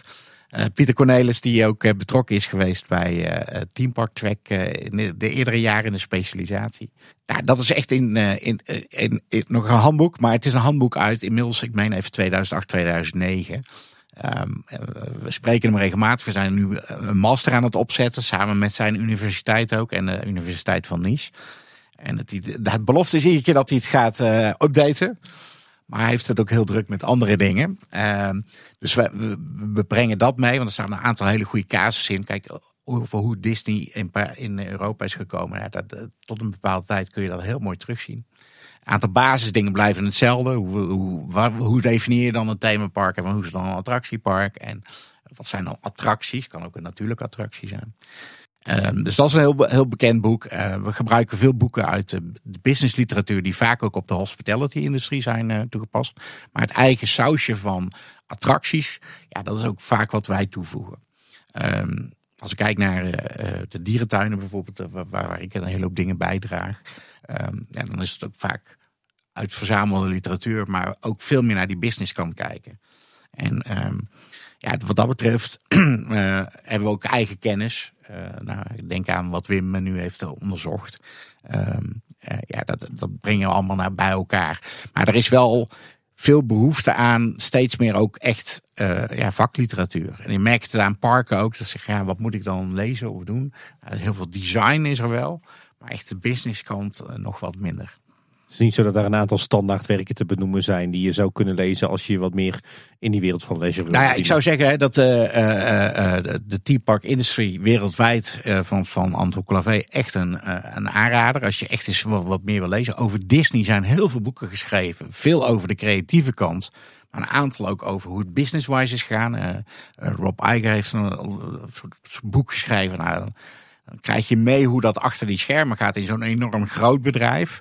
Ehm, heel veel boeken, uh, nou, jullie kennen alle Efteling boeken die er zijn. Um, daar vind je heel veel in terug. Ook over ja, hoe is het park gegroeid en hoe is het professionalisering gegaan. Um, en, en, maar Disney is daarin, ja, dat is een soort zo'n sterk merk wereldwijd. Dat daar eh, heel veel nog, uh, nog van te vinden is. En in Nederland hebben we natuurlijk een stukje trendrapport wat, wat altijd hier wordt gemaakt. We hebben een heel goed trendrapport. Het is nu net weer uit. Alles met vakantie, reizen, dagrecreatie. nou, ik schrijf ook altijd bij het hoofdstuk over attracties. En, en daar zijn we eigenlijk wel met z'n allen nu aan het kijken naar. We moeten naar nieuwe definities en andere cijfers bij gaan houden. En natuurlijk zijn bezoekersaantallen mooi, maar je moet ze in perspectief zien. En wat tel je wel mee en wat tel je niet mee. En, um, hoe ga je dan kijken naar hoe zo'n bedrijf opgezet is? Uh, wat de marketing verdienmodellen zijn. Ja. Zeg, je had het net al even over eh, die operationele stage in, uh, in jaar twee. En ja, met name die Orlando stages, die staan natuurlijk eh, hoog in aanzien in de, de, de, de, de wereld van de themaparkliefhebbers. Ja. Kan je eens kort omschrijven hoe, hoe dat proces eraan toe gaat? ja, dat is, echt, dat is echt ook een proces. Je zegt terecht um, wat Disney doet. En, en, en dat, dat heb ik nog geen enkel ander park ooit gezien. Uh, misschien een beetje bij het land van ooit vroeger. Maar dan was het echt op hele kleine schaal. Maar zij noemen dat heel mooi casten. Wij gaan hier casten. Dus dat betekent bijna, je wil misschien gaan. Om in Amerika te mogen werken, kun je, uh, moet je eigenlijk een green card hebben. Je moet een vergunning hebben. Die krijg je niet zomaar tenzij je Amerikaans paspoort hebt. Dus het begint al bij een heel proces rondom een, uh, een uitwisselingsstudent die je bent met onze partneruniversiteit in, in Orlando. En um, ja, dan ga je naar rollen kijken. Dan kun je uh, wat voorkeuren aangeven. Maar je wordt vooral gecast op, ja, pas jij bij Disney? Zien wij voor jou een bepaalde rol? Um, in de begindagen kwamen ze echt twee dagen hier met een heel team. Ook vanuit de universiteit. En dan gingen ze echt persoonlijke gesprekken aan. Later werd het een beetje om en om. Eén keer kwamen ze wel live. Ander jaar deden ze het digitaal al. Um, maar dan komt dat rollenproces zeg maar op gang. En dan krijg je te horen of je inderdaad uh, bent aangenomen. Nou, dat is echt een soort uh, hoera moment voor heel veel. Want dan komt die droom uit. Um, en dan gaan ze uh, eigenlijk meestal half januari vliegen ze naar Orlando. Vaak vliegen ze eerder om, om al samen te doen. De laatste lichting die ik heb begeleid, die gingen echt met z'n allen in zo'n Airbnb. En yo, we zijn er nu en we gaan het er ook van nemen en alvast de park bekijken. En dan begint echt het, uh, het leven op uh, de Disney Campus, de trainingen vooral. En dat, dat zijn eerst een soort traditions, zoals ze dat noemen. Dat gaat echt over, je wordt echt helemaal in de historie meegenomen van Disney als bedrijf, van uh, wat, wat Disney's visie was. En dan ga je langzamerhand steeds meer naar specifiekere trainingen en dan, ja, dan ga je gewoon werken. En dan is het ja, gewoon je uren maken, zal ik maar zeggen. Maar wat we dan natuurlijk zien is dat ze, ja, het voordeel was, hebben ze mogen onbeperkt die parken in. En uh, ja, we gaan even dat park doen en even dat park doen. En ze kopen vaak een abonnement voor Universal of SeaWorld erbij. En dan, ja, dan, uh, en als ze dan klaar zijn het half jaar, proberen ze vaak nog een maand door te reizen door de Verenigde Staten. En dan komen ze terug. Maar dat is een beetje het proces. En wat Disney wel heel, heel goed doet, ze hebben 5000 mensen per half jaar is die club ook echt wel. Je moet 5000 studenten bij elkaar zetten. Dan wordt een feestje. Dan kun je, maar de regels zijn heel strikt. In Amerika heb je te maken met alcohol. Uh, met, ja, je mag echt niets geks doen. Want dan word je, wat ze zeggen, geturnd. Oftewel omgedraaid. Binnen 24 uur zit het vliegtuig naar huis. En dat moeten ze ook doen om die 5000 man een beetje in het gareel te houden. Het is heel gaaf. Het is mensen uit uh, Latijns-Amerika, uh, Zuid-Amerika, is de Aziaten, Amerikanen heel veel. Sommigen doen het zelfs als een soort tussenjaar nog. Uh, dus ja, en, en dan van ons, vanuit ons zitten er 18, 20. Dat is een klein deel. maar onze studenten zijn wel vaak geliefd, omdat ze natuurlijk al veel meer van, die, van dat hele proces snappen. Maar als je dat niet ziet ziet zitten om naar Orlando te gaan, dan, dan mag je dat in dat tweede jaar ook bijvoorbeeld een half jaar bij de Efteling werken. Ja, we hebben uh, standaard uh, nu plekken in de operatie bij de Efteling. Um, ook steeds meer binnen marketing en zelfs binnen design nu ook. Um, en dat is een beetje afhankelijk van waar de Efteling ook op, een bepaald moment behoefte in heeft. maar dat is een grote partner. Um, in Nederland Duinrel en Walibi nog. Um, dan hebben we de Plopsa groep die enorm aan het groeien is. Um, die ook uh, naar Duitsland, het Oost-Europa ingaat. Wat, waar veel mensen toe gaan. Europa Park is gewild. Ehm, maar de, de, talen komen dan om de hoek kijken. En Disneyland Parijs ook. Ja, ze willen ze heel graag hebben. Want als je Frans spreekt en Nederlands en een beetje Duits zoals wij doen en Engels. Ja, dan heb je al eh, het gros van de bezoeker in, in, in eh, Disney te pakken. Maar het Franse karakter is daar zo belangrijk. Dat we nu dit jaar ook met name omdat mensen niet naar Orlando komen, hebben we ze een crashcourse Frans laten volgen. Voor degene die dat wilde. Um, dus een half jaar lang echt alleen maar toeristisch Frans. Wat ga je spreken, wat je veel nodig hebt. Om toch die bereikbaarheid van Disney te krijgen. Dus een aantal gaan eh, voor Disney uh, werken. En uh, Disney Benelux heeft hier ook een kantoor in Amsterdam. En daar zit ook altijd iemand. Dus, maar het kan ook de escape room om de hoek zijn tot... Ja, ik heb paar connectie met een park. Ik heb een Scandinavische student die gaat nu voor Liseberg stage lopen. Ja, en dat is voor hem thuiswedstrijd, maar wel heel leuk. Klinkt als uh, living the dream voor mij, maar komen er, ook, wel eens, uh, komen er ook wel eens studenten uh, gedesillusioneerd terug? Ja, ja, wat we wel zien, en, en mm, het kan te maken hebben soms met persoonlijke, persoonlijke omstandigheden, heimwee bijvoorbeeld. Of joh, het was allemaal, het leek allemaal heel gaaf en het is ook gewoon soms, de realiteit is soms hard. Um, maar dat zijn incidenten, gelukkig. Um, maar de meesten die leven echt die droom. En wij zeggen dan ook nog wel eens, als ze terugkomen, moeten ze even een soort depressie halen. Want ze komen allemaal uit die fantastische leuke wereld waar al die bezoekers blij zijn. En dan kom je gewoon in september weer in het druilige Nederland. En dan ga je gewoon weer college volgen. En dan gaan we ook nog een, een beetje saaie theorie over je heen gieten. En dan moeten we altijd wel even eruit trekken, zal ik maar zeggen. Um, maar voor velen is het uh, ja, life-changing, zeggen we altijd. Uh, en, en, en, met name als ze uh, ofwel bij de Efteling ofwel bij uh, Disney hebben gezeten. Dat, uh, is een soort cultuur die, die gaat in je DNA zitten. En uh, daar worden fans voor, voor het leven gemaakt. Dat dat merk je echt. Of ze waren het al, of ze worden het, zal ik het zo maar zeggen. Ik kan me wel voorstellen dat als je dat, dat Efteling DNA opbouwt, zeg maar, dan is de route naar de Efteling die is haalbaar. Maar de route naar Disney zal voor heel veel studenten wel wat lastiger zijn. Of, ja, is wat lastiger. Um, uh, tenzij je in Europa wil. En, um, en of Azië, waar veel westerse mensen worden gevraagd. Maar wat, we vaak zien, is dat uh, merknaam op het cv. Maar dat geldt ook voor Efteling. Iedere servicejob die je gaat doen. Ook al heb jij een hamburger staan flippen, het gaat om een soort illusie. Die hebben een hele mooie bedrijfsfilosofie en die denken echt over dingen na. Nou, Efteling is het verwonderen en het, het aanmerken, beste merk van Nederland zijn. Dan zul je daar wel heel goed in zijn. Um, en, en het is vaak een ticket weer naar binnen, omdat mensen zeggen, ja, we willen wel die, die, die kennis binnenhalen. Voor Disney is het wel lastig om naar binnen te komen. We hebben een aantal mensen die wel in Parijs uh, nu werken, dus... Uh, Hey, voor mij voelt uh, Attractions en Theme Park Management echt als een, uh, een pretstudie. Ja. Uh, dat wordt denk ik ook al ook wel eens meer dan één keer gezegd over, over jullie afstudeerrichting.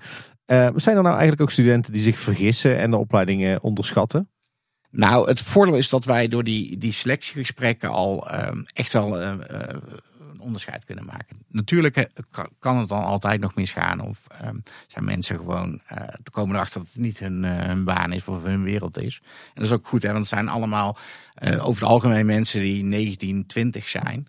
Um, en, en dan komen er ook wel eens uit zeggen, ja, ik heb een leuke branche, maar ik ga het nooit doen, want het is super hard werken. Je hebt, uh, moet altijd werken als anderen vrij zijn. Enzovoort. Die zijn al eigenlijk al niet helemaal geschikt voor toerisme. Maar goed, als je nu kijkt, dan kun je ook uh, gewoon kantoorbanen hebben, zal ik maar zeggen.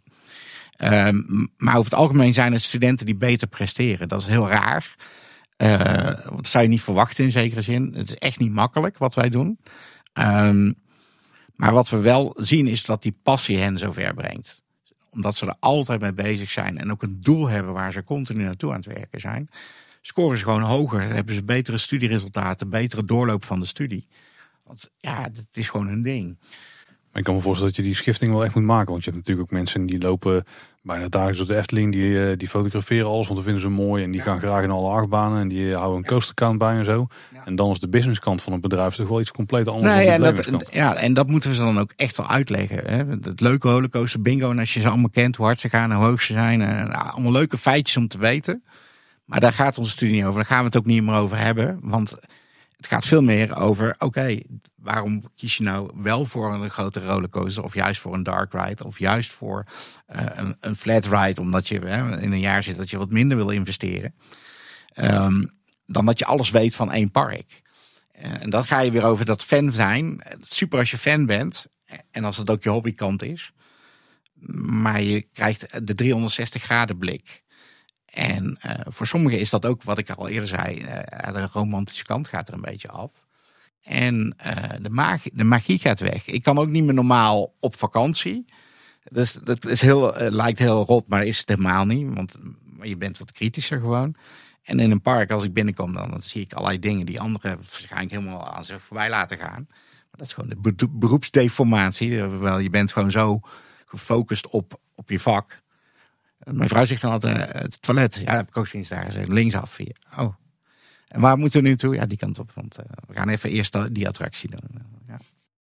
Dus ja, het is al, ik heb even naar het kaartje gekeken naar de site. En ik, oh ja, dat wel, dat niet. Je wordt wat selectiever. Ja. Klinkt herkenbaar. Ja, klinkt herkenbaar. Mooi. Ja, leuk. Moet je eigenlijk pretparkliefhebber zijn om, om jullie studie te kunnen doen? Um, nee, en uh, in, in die zin, uh, uh, je hoeft niet echt die, die, die fan te zijn. En wat ik al zei, ehm, we proberen altijd een gezonde mix te hebben. Ook gewoon mensen die net van de middelbare school komen en denken, dat lijkt me leuk. Ik heb nog nooit in een park gewerkt. Wat we wel meteen zeggen, is probeer zo snel mogelijk die ervaring te krijgen. Ga een bijbaan doen. Ga we hebben rond Halloween vaak mogelijkheden om tijdelijk in parken te werken. Ga dat doen. Dan zie je direct of je het echt leuk vindt. Uh, maar die mensen worden natuurlijk eigenlijk een beetje besmet met het virus. Groepen, het gaat erover en ze gaan samen, uh, pakken even op vrijdag de auto en zeggen ze gaan weer naar een park in Europa. Uh, ze gaan, nou, ik had de 2000 meteen een abonnement op de, op de Efteling. Een student zei, ja, dan ga ik even twee uurtjes zitten studeren. Dan ga ik weer in de Vogelrok of dan ga ik dat weer doen. Het is maar hoe je ermee omgaat, zullen we maar zeggen. Maar die, ja, die, die, die zei, ja, ik heb nu een fantastische kans om hier zo, uh, zo dichtbij te zijn. Dus dat, het, het verschilt. Uh, maar de meeste mensen zijn wel heel dedicated. En misschien is dan die intrinsieke motivatie die er ook voor zorgt dat die resultaten zo hoog zijn. Ja, absoluut. Dat, daar ben ik van overtuigd. We kunnen het uh, nog niet helemaal bewijzen, zal ik maar zeggen. Maar we zien dat we beter scoren dan de gemiddelde opleiding. En, en dan ineens zie je ook dat uh, binnen zo'n zo'n universiteit gaan mensen kijken. Hé, hey, oké. Is echt serieus. En als we met steeds meer benaderd worden door partijen, dan begint, er, dan eh, begint er meer trots te komen. Want dat doen wij ook. Uh, terwijl in het begin werd er een beetje lachig over gedaan. En nu nog hoor, als ik op een verjaardag ben en ik zeg wat, wat mijn specialisme is, dan zeggen ze ook van, uh, is dat een vak? En is dat al serieus? Ja, ja. er is een specifieke opleiding omheen opgetuigd, Attractions en Team Park Management. Wat maakt het nou anders dan een, een gemiddeld ander bedrijf wat gemanaged moet worden? Nou, ik denk dat, hè, we hadden het net al over, het is echt topsport. Omdat um, je doet alles live. Het gaat om een live omgeving waarin um, natuurlijk techniek een heel grote rol speelt. En de, attracties moeten hun ding doen. Um, maar het gaat ook om, om beleving die je verkoopt. En eigenlijk, ik laat altijd heel vaak uh, bij, bij allerlei uh, verhalen die ik vaak hou voor ondernemers, laat ik, laat ik een foto zien van, uh, van een kind met die paddenstoel van de Efteling. Want iedereen denkt altijd, het gaat over mega rollercoasters en over uh, fantastisch mooie dark rides. Nee, het gaat soms om hele simpele dingen. En, en, en wat de Efteling verkoopt zijn geen tickets, zijn geen ijsjes. Het is een herinnering. En eigenlijk wat ze aan het doen zijn, is mensen continu met dat merk in aanraking laten komen. Zoveel mogelijk. Totdat ze eigenlijk niet anders kunnen dan op al die belangrijke levensmomenten. Als kind, uh, misschien als puber, schoolreisje. Uh, misschien op een, uh, op een eerste date. Kinderen zelf die meegaan naar je opa en oma. Nou, dan heb je al heel veel momenten. Daar, daar aast de Efteling natuurlijk ook op. Als je daar nummer één bent, of het hoort erin, het is eigenlijk bijna onderdeel van onze cultuur in Nederland, dan doe je, doe je dat heel, heel knap. En dat heeft te maken met een bepaalde strategie ook hebben.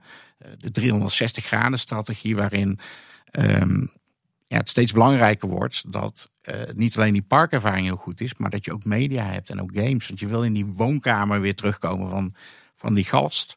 Um, en Disney heeft dat ooit uh, natuurlijk gedaan. Efteling doet dat eigenlijk. Grappig is, Disney begon als mediabedrijf, is in parken gegaan. Plopsa is een beetje hetzelfde, Studio 100.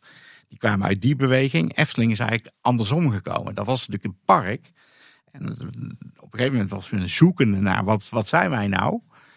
Um, en, en, wat maakt ons nou uniek? En toen hebben ze toch weer wat meer bewogen naar, hey, wij moeten iets met die sprookjes doen. En dan moet de sprookjes, nou, sprookjesboom fantastisch is natuurlijk, kun je oneindig, maar die sprookjes van Grimm kun je niet herschrijven. Die blijven gewoon de sprookjes die er zijn.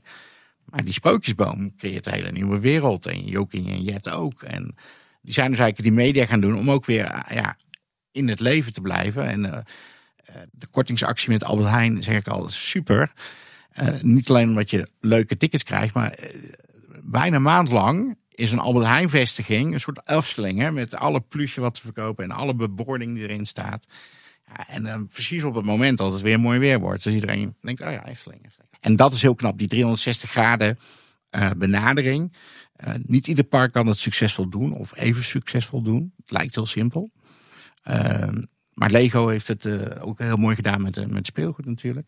Het gaat om die beleving, om die herinnering. En zorgen dat je eigenlijk heel veel met marketing doet. Maar ook heel veel met die live communicatie. En live betekent gewoon dat alles moet kloppen. Als er iets niet klopt.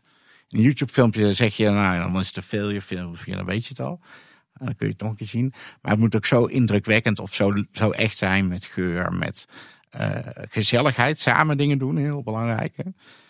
Bij dierentuin denkt iedereen, iedereen gaat naar de dierentuin om naar de dieren te kijken. Nee, ze gaan omdat ze samen iets willen doen.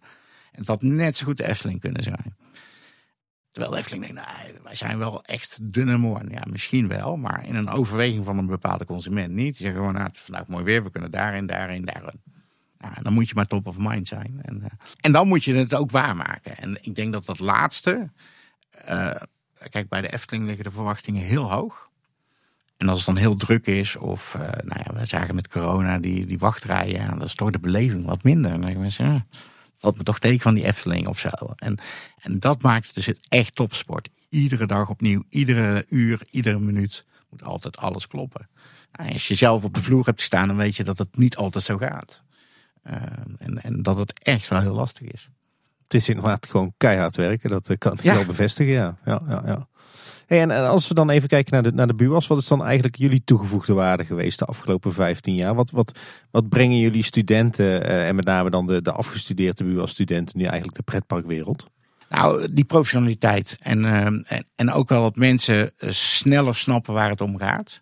Um, en dat wij eigenlijk een soort inhaalrace zijn gaan doen. Die branche die liep al heel veel vooruit. Kijk hoe professioneel de Efteling al was. Wij hebben echt het wiel niet uitgevonden. Wij zijn zeg maar langs zij gekomen en we hebben ze eigenlijk sommige punten ingehaald. En we nemen mensen in die trein ook mee. En die studenten die dan dus uh, nu de markt opkomen, ja, die hebben een soort uh, concurrerend voordeel. Omdat ze al heel veel ervaring hebben. En omdat ze ook heel veel de toepassing meteen van iets in, uh, wat, wat je in ieder bedrijf moet doen. Of het nou om economie gaat of marketing maar wel in die setting kunnen toepassen. En heel goed begrijpen dat die beleving managen en ook creëren, dat, ja, dat je daar heel goed over na moet denken. En dat het niet meer is, ooit begon de branche natuurlijk nog wel, ja, we denken dat dit het is. Mooist voorbeeld.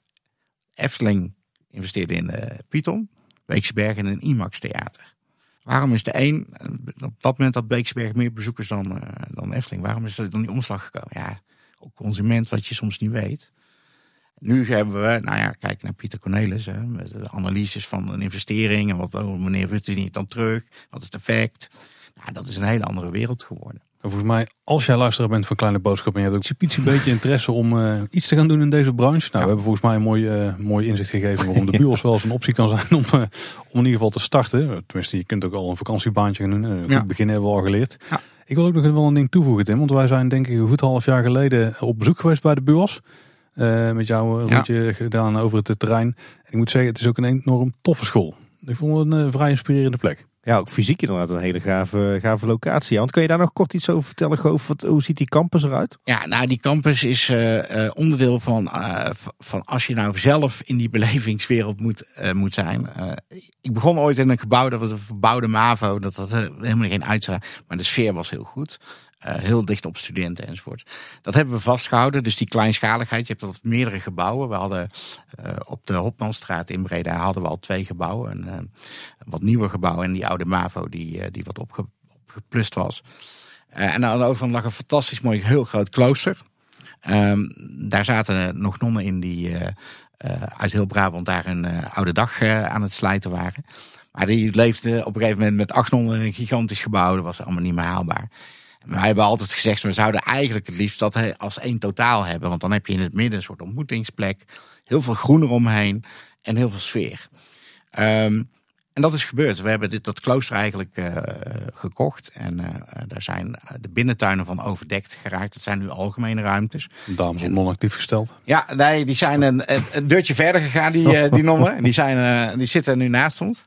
En komen soms gewoon nog kijken. Dat is het grappige, want ze vinden het nog steeds superleuk om. en wij, vorig jaar openen we de campus pas omdat het door corona niet kon. Uh, zaten ze trots van, ja, we hebben daar toch ook een steentje aan bijgedragen. Maar het, het, terrein is eigenlijk ingericht op dat het een woonkamer is. Dat je er graag verblijft. Dat er goede horeca, goede koffie is en lekkere broodjes. Um, dat er werkruimtes zijn, open of juist misschien wat meer besloten om met je team te zijn. Docenten bereikbaar zijn. Dus wij, wij ontmoeten elkaar ook echt voor de live dingen en dingen die digitaal kunnen. Ja, lang leven corona, dat is ook een, uh, heeft een vaart gemaakt. Maar we zien en horen nog steeds dat heel veel studenten iets hebben. Ja, dit is wel zo gaaf, die campus. En het is een open terrein, dus de hele buurt komt er ook vaak. En in de zomer zijn er concerten. Uh, er is een sportveld wat door, door iedereen gebruikt kan worden. Allerlei clubs die we hebben opgericht. Um, dus het is echt wel wat meer een, een echte campus. Het enige is dat er nog geen studenten wonen. Um, dat, dat ken je wel vanuit Amerikaanse campus. Maar daar was het nog niet groot genoeg voor. Um, en dat we nog geen hotel hebben, terwijl we wel een hotelschool hebben. Maar dat zou in de toekomst nog wel eens uh, ja, dan een beetje de wensen zijn. Maar we zijn nu ontzettend ja, blij met die nieuwe ruimtes. En, uh, en studenten kunnen ook nu echt genieten. Want eigenlijk toen iedere, alle academies van vijf locaties naar één locatie begon corona. Dus toen, uh, toen mochten we ineens niks fysieks meer doen. Maar jullie zeggen we hebben geen hotel, maar die, uh, die vleugel volgens mij van het oude klooster, waar we toen nog zijn geweest, dat inmiddels overdekt is, dat had wel echt die hoteluitstraling ja. als je er binnenkomt. Ja, daar zit een restaurant in, hè, en een keuken waarin uh, onze studenten dat doen. De oude kapel is een grote collegezaal, maar ook voor, voor allerlei evenementen te huren. En, en onze hotelschoolstudenten bemannen ook catera, de cateringplekken. Ehm, en samen met wel een cateraar, want ze, hebben niet altijd dat lesprogramma, maar ja, ze moeten ook gewoon hun praktijkervaring opdoen in, in het restaurantwezen. Dus we hebben netjes bedieningsrestaurant. Kun je gewoon gaan eten, kun je gewoon reserveren. Het heet Sibylicious en uh, ja, dan, dan krijg je echt wel wat beter te eten tegen een leuke prijs. Omdat ze natuurlijk gewoon moeten oefenen. Um, en er zijn wel heel veel mensen die je bedienen. Want we zitten daar ook wel eens. Maar je ziet ze ook, de eerste keer zijn ze wat, uh, wat zenuwachtiger dan de tweede keer. Maar dat, ja, dat is heel leuk, die sfeer van al die diverse opleidingen. En ook, ook als je de, onze gameafdeling ziet, daar, daar hangen mega schermen, de meest moderne mediaapparatuur. We hebben een heel mooi scherm wat uh, hoge resolutie eigenlijk uh, werelden nabootst. Voor games, voor commercials, voor allerlei dingen. Virtual reality, augmented reality, al die nieuwe technieken komen ook binnen. Vooral voor onze media jongens, maar wij leren daar ook heel snel van. En dat maakt het een hele leuke plek, omdat er gewoon heel veel dynamische dingen zijn. En bij de hoge resolutieschermen hebben we volgens mij ook even gespiekt. Daar kun je echt in gaan staan. Hè? Dan ja, sta je, je staat eigenlijk in een soort box waar de, de vloer en, uh, en het uh, plafond ook uh, kunnen projecteren. En daar kun je dan dingen inzetten. En dan lijkt het net of jij op de Noordpool staat. Of, of je bij wijze van spreken in een virtuele wereld staat ergens in space. En, Bijna een beetje de volume waar ze de Mandalorian ook mee hebben gefilmd. Ja, ja. Of een doorontwikkeling van de blue screen of de green screen. Ja, maar dan real time. Dus je, ziet, je ziet ook waar je in staat. Ja, je hebt dan, en het schijnt dat het voor, voor met name ook acteurs en, uh, en fotomodellen beter effecten hebben dan zo'n greenscreen. Ondanks dat ze dat effect wel zullen zien. Maar het is, ja, je voelt je meer in die omgeving. Wat is echt geniaal is als je reflecties hebt in je set, of op je objecten in de set, dan kloppen die ook gewoon meteen. Zeg heren, eh, we zijn natuurlijk wel eh, bij Kleine Boodschap.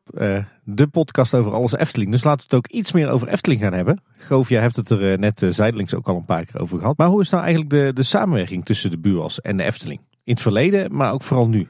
Nou, we hebben eigenlijk altijd heel goed contact gehad. Omdat het natuurlijk een belangrijk deel van het werkveld is waar we mensen um, uh, ook naartoe willen brengen. En Efteling zag dat ook al heel snel. Um, we zijn de dichtstbijzijnde toeristenopleiding. Uh, los even van wat mbo-opleidingen waarmee ze ook heel goed contact hebben. Roy Pannen uh, onder andere. Um, maar het begon al heel snel. Dus dat, dat, daar gezamenlijk allerlei dingen uit moesten komen was heel duidelijk. Ik denk dat Monique wel iets verteld heeft over die Efteling Academy. ik heb al ieder, eerder verteld over uh, dat we managers hebben opgeleid. Uh, maar ook bedrijven zoeken over en weer. kennis delen. als het ging om, ja, waar staat, wat zijn nieuwe trends? Waar moeten we dan aan denken? En eigenlijk op alle lagen in de Efteling zie je wel dat er een, link met, met ons is.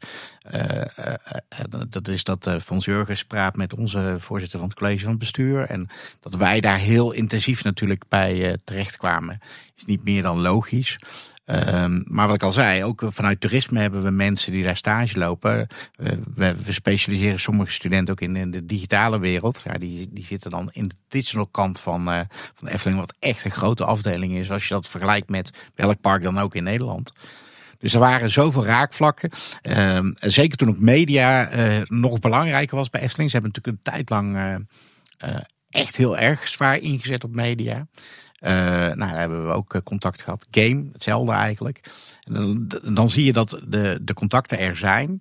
Uh, maar het, wordt, het managen van wordt steeds lastiger, want er liggen zoveel lijntjes. Um, dus wat we wel proberen is dat steeds meer ook weer wat meer in de structuur te gieten. Um, maar ja, soms dan heeft onze afdeling logistiek iets met uh, publiekstromen. En dan denken wij, oh, dat is heel interessant. Dat hadden we wel ook wel eh, iets aan kunnen toevoegen. Maar ja, de Efteling is gewoon een, een, een aanmerk waarin heel veel mensen willen samenwerken. En, en de nabijheid is gewoon uh, heel erg belangrijk. Het is uh, nog, nog geen 30 minuten van Breda bijna. En, ja, wij nemen ook heel veel gasten vaker mee naartoe. Ook om te laten zien van, hé, hey, dit is echt, dit moet je een keer zien. Dit is nog on, on, onontdekte parel. Um, dus, als we storytelling mensen over de, over eh, de vloer hebben tot... Uh, ik ben met Chinese studenten daar geweest. Fantastisch om te zien hoe die dan naar een Efteling kijken. Die hebben echt die kennen alleen Disney en uh, Hello Kitty of zo. Nou, en die zitten dan echt het is zo groen en zo mooi. En, maar sprookjes, dat zegt er niks. Dat is een hele andere wereld. En, en ze missen een beetje die, die vrolijke kleuren.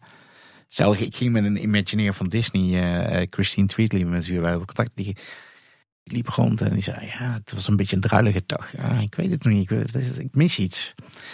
En toen dacht ik: Oh, maar wacht even. Zij is best wel een kunstliefhebber. Ik moet haar het piekverhaal vertellen. Dus ik ging met haar naar het museum. Ging haar uitleggen. Dat is echt. Oh, zei ze maar. Hey, nu wordt het een heel ander verhaal. En wow, wat hebben ze dat dan heel goed doorgevoerd. En dan zou je denken, ja, die gaan over de hele wereld kijken wat de anderen doen. Nee, die, eh, die zeiden, we, hebben onze eigen, een beetje onze eigen afdeling. En, uh, dus dan zie je dat, uh, dat de groei naar dat Europese park, net als dat wij nu die internationale groei maken, jij bent samen zo aan het optrekken dat het niet meer dan normaal is dat je samen gaat werken. en natuurlijk nu ook, hè, als we mensen bijbanen zoeken, ja, er zijn veel studenten van ons die iets met hospitality hebben, ja, die kunnen daar fantastisch uit de voeten. Maar het is wel een samenwerking die twee kanten uh, uitwerkt. Dus niet alleen dat jullie de Efteling nodig hebben voor stageplekken en afstudeerplekken, maar de Efteling komt ook met vraagstukken bij jullie. Ja, nou, we hadden op een gegeven moment ook uh, de, de, onderzoekster die heel veel aan storytelling heeft gedaan. Um, we hebben Eddie Milman gehad, een hele grote professor die in, in, ehm, in Orlando aan de Rosen University les gaf. En die kwam naar ons, die keek naar ons programma en die zei: Even ben ik jaloers over wat jullie met het bedrijfsleven kunnen doen. Dat zou in Amerika nooit kunnen. Dan moet ik allerlei contracten ondertekenen, mag nooit iets vertellen. Maar dan zit er ook de hele ontwerpafdeling van, uh, van, van Efteling bij ons in de schoolbanken weer van: oké, ja, hier kunnen wij kennis halen. Dus de eagerness om dan ook te komen. En dan bellen ze, dan mogen we ook. Natuurlijk mag je, kom vooral langs met zoveel mogelijk mensen. Want we, we hebben die gasten nu toch. Dus, uh, en dat, dat wisselwerking, dat, dat, dat, is het belangrijkste. Maar het is met iedere partnership. Als, je, als het heel eenzijdig is, dan. Uh, uh, we zagen dat een beetje met de Chinese universiteiten kwamen alleen maar kennis halen, niet zoveel brengen. En ja, dat is een andere, dat is ook cultuur voor een deel. Zien nou voor de buur als in de toekomst nog een, een andere rol die ze kunnen spelen voor de Efteling? Nou, wat we nu dus aan het doen zijn, en dat is wel um, even als een beetje een blikje in de toekomst. We, zijn met die master bezig. Um, en, en een masterniveau is eigenlijk wat je doet naar de bachelor, dus naar, naar je vierjarige HBO-opleiding. En um, het idee is nu dat, ja, als je echt naar die grotere concerns kijkt, de grotere resorts kijkt die, eh, die er nu ontstaan, dan is er een vraag naar een ander soort manager die ook strategisch beter kan nadenken, die uh, op hele andere dingen gaat schakelen, helemaal niet meer zo op de operationele details. Um, en de wetenschap, uh, uh, wetenschapskant. Moet, er moet nog heel veel onderzocht worden. Er moet nog heel veel uh, eigenlijk ja, baanbrekend werk gedaan worden. We hebben het dan over die beleving. Nou, Mijn collega Wim, die kan je precies vertellen daar, welke emoties en hoe dan. En natuurlijk zijn het soms open deuren. En soms echt vernieuwende dingen. Maar dat is zo belangrijk. En als ik zie hoeveel bedrijven hebben gezegd van ah, dat, daar willen we, kom bij ons. Hij heeft bij verschillende parken onderzoek gedaan. Hetzelfde geldt wat Pieter natuurlijk uh, heeft gedaan, wat meer het financiële vlak. Uh, ik doe dat binnen die dierentuinwereld. En ja, zo'n master is de volgende stap. Um, aan de ene kant. en dan gaat het echt over Europa en misschien wel wereldwijd. de andere kant is dat eigenlijk alles wat tussen de MBO en de, en de, en de, HBO in zit. We noemen dat de Associate Degree, dus een tweejarige opleiding. Uh, ja, daar is ook eigenlijk belangstelling voor. Uh, alleen wij zitten, we hebben voor uh, toerisme een Associate Degree, zijn we de enige van in Nederland. Ehm, de vraag is nu, ja, wat, wat wil BUAS? Gaan we wat meer die internationale kant op? Gaan we meer de wetenschappelijke kant op? Gaan we meer op masters inzetten? Of gaan we ook die breedte behouden? Want nu zitten we eigenlijk alles wat na het mbo als hoogste niveau komt tot aan bijna het promoveren. Dat zit allemaal binnen. De vraag is, wil je dat portfolio zo breed houden of wil je juist toch wat meer gaan afstoten? Maar de markt wil heel graag. Dus een Effeling ook en, en toevallig ook alle andere partijen. Ja, we hebben niet alleen maar managers nodig, want het is een soort piramide. Aan de onderkant, ja, ook daar moet op een niveau van een klein horecapunt iemand toch een beetje aansturen en iets meer snappen van planning en cijfers en dat soort dingen. Maar dat is niet de, per se de, de, de bachelor. Is iets wat allemaal vanuit jullie kan komen? Of moet de Efteling zelf misschien ook een paar stapjes jullie kant op doen om zoiets meer te kunnen faciliteren? Nou, het is niet alleen de Efteling. Het is, eh, de gesprekspartner is eigenlijk IAPA. Dat zijn uh, uh, de andere partijen in de wereld die iets op dit vlak doen. Dat is onder andere uh, Rosen College, onderdeel van de Universiteit van Central Florida. dat is in, voor een deel in Tarragona bij Ventura, waar Salvador Anton Clové zit. Dus je bent op meerdere partijen aan het schakelen, omdat je eigenlijk dat volume moet hebben. Maar dat zo'n Efteling natuurlijk een partner is binnen zo'n master, dat, ja, dat is een hele logische. Um, maar het is NN. Het, het blijft dat uh, samen zoeken naar waar hebben we nou de gemeenschappelijkheid en hoe kunnen we die uh, uit gaan nutten. Um, en ja, dat, dat, ja, dat kan soms ook heel anders lopen. Hè. Kijk, corona heeft een hele hoop dingen veranderd. Heel veel dingen die we aan het inzetten waren, waren even niet meer zeker. Voor de Efteling niet, ook voor ons niet, onderwijs. En het toerismeonderwijs in het algemeen. Um, dus de, de, de, de wendbaarheid die je ook moet hebben uh, als organisatie. Um, ja, dat, daar zijn wij binnen BUAS, ondanks dat we een, een onderwijsorganisatie zijn, wel best wel goed in. Een Efteling heeft ook moeten schakelen. Heeft denk ik in de coronatijd echt wel een van de heftigste perioden in hun hele bestaansrecht gehad. Ja. Jullie hebben natuurlijk de Efteling Academy gehad een aantal jaar. Ja. we kennen natuurlijk het, het college program bij Disney. Rosen College heeft ook, lees ik hier, een, een Disney Aspire program. Waarbij mensen die al bij Disney werken de kans krijgen om intern hoger op te komen door een associate of een bachelor diploma te halen. Ja. Zie je daar ook een toekomst in, in, in voor de BUAS? Zou de BUAS een soort dedicated opleidingsinstituut uh, kunnen zijn voor de Efteling? Ja, nou wat je ziet is dat uh, parken zitten er vaak het, uh, tweezijdig in. Ze willen eigenlijk hun eigen cultuur heel graag op de werkvloer erin brengen. Maar als je naar onderwijs kijkt als concept, dan praten wij nu over een leven lang leren. Je bent eigenlijk nooit uitgeleerd. Ik volg ook nog steeds weer cursussen en allerlei andere dingen, maar ook al die bezoeken. Dus wat je ziet is dat je altijd wil je carrièreperspectief gaan bieden aan mensen op een langere termijn. En dat wordt in een krappe arbeidsmarkt ontzettend belangrijk. Dan zul je dus ook dat soort perspectieven moeten bieden.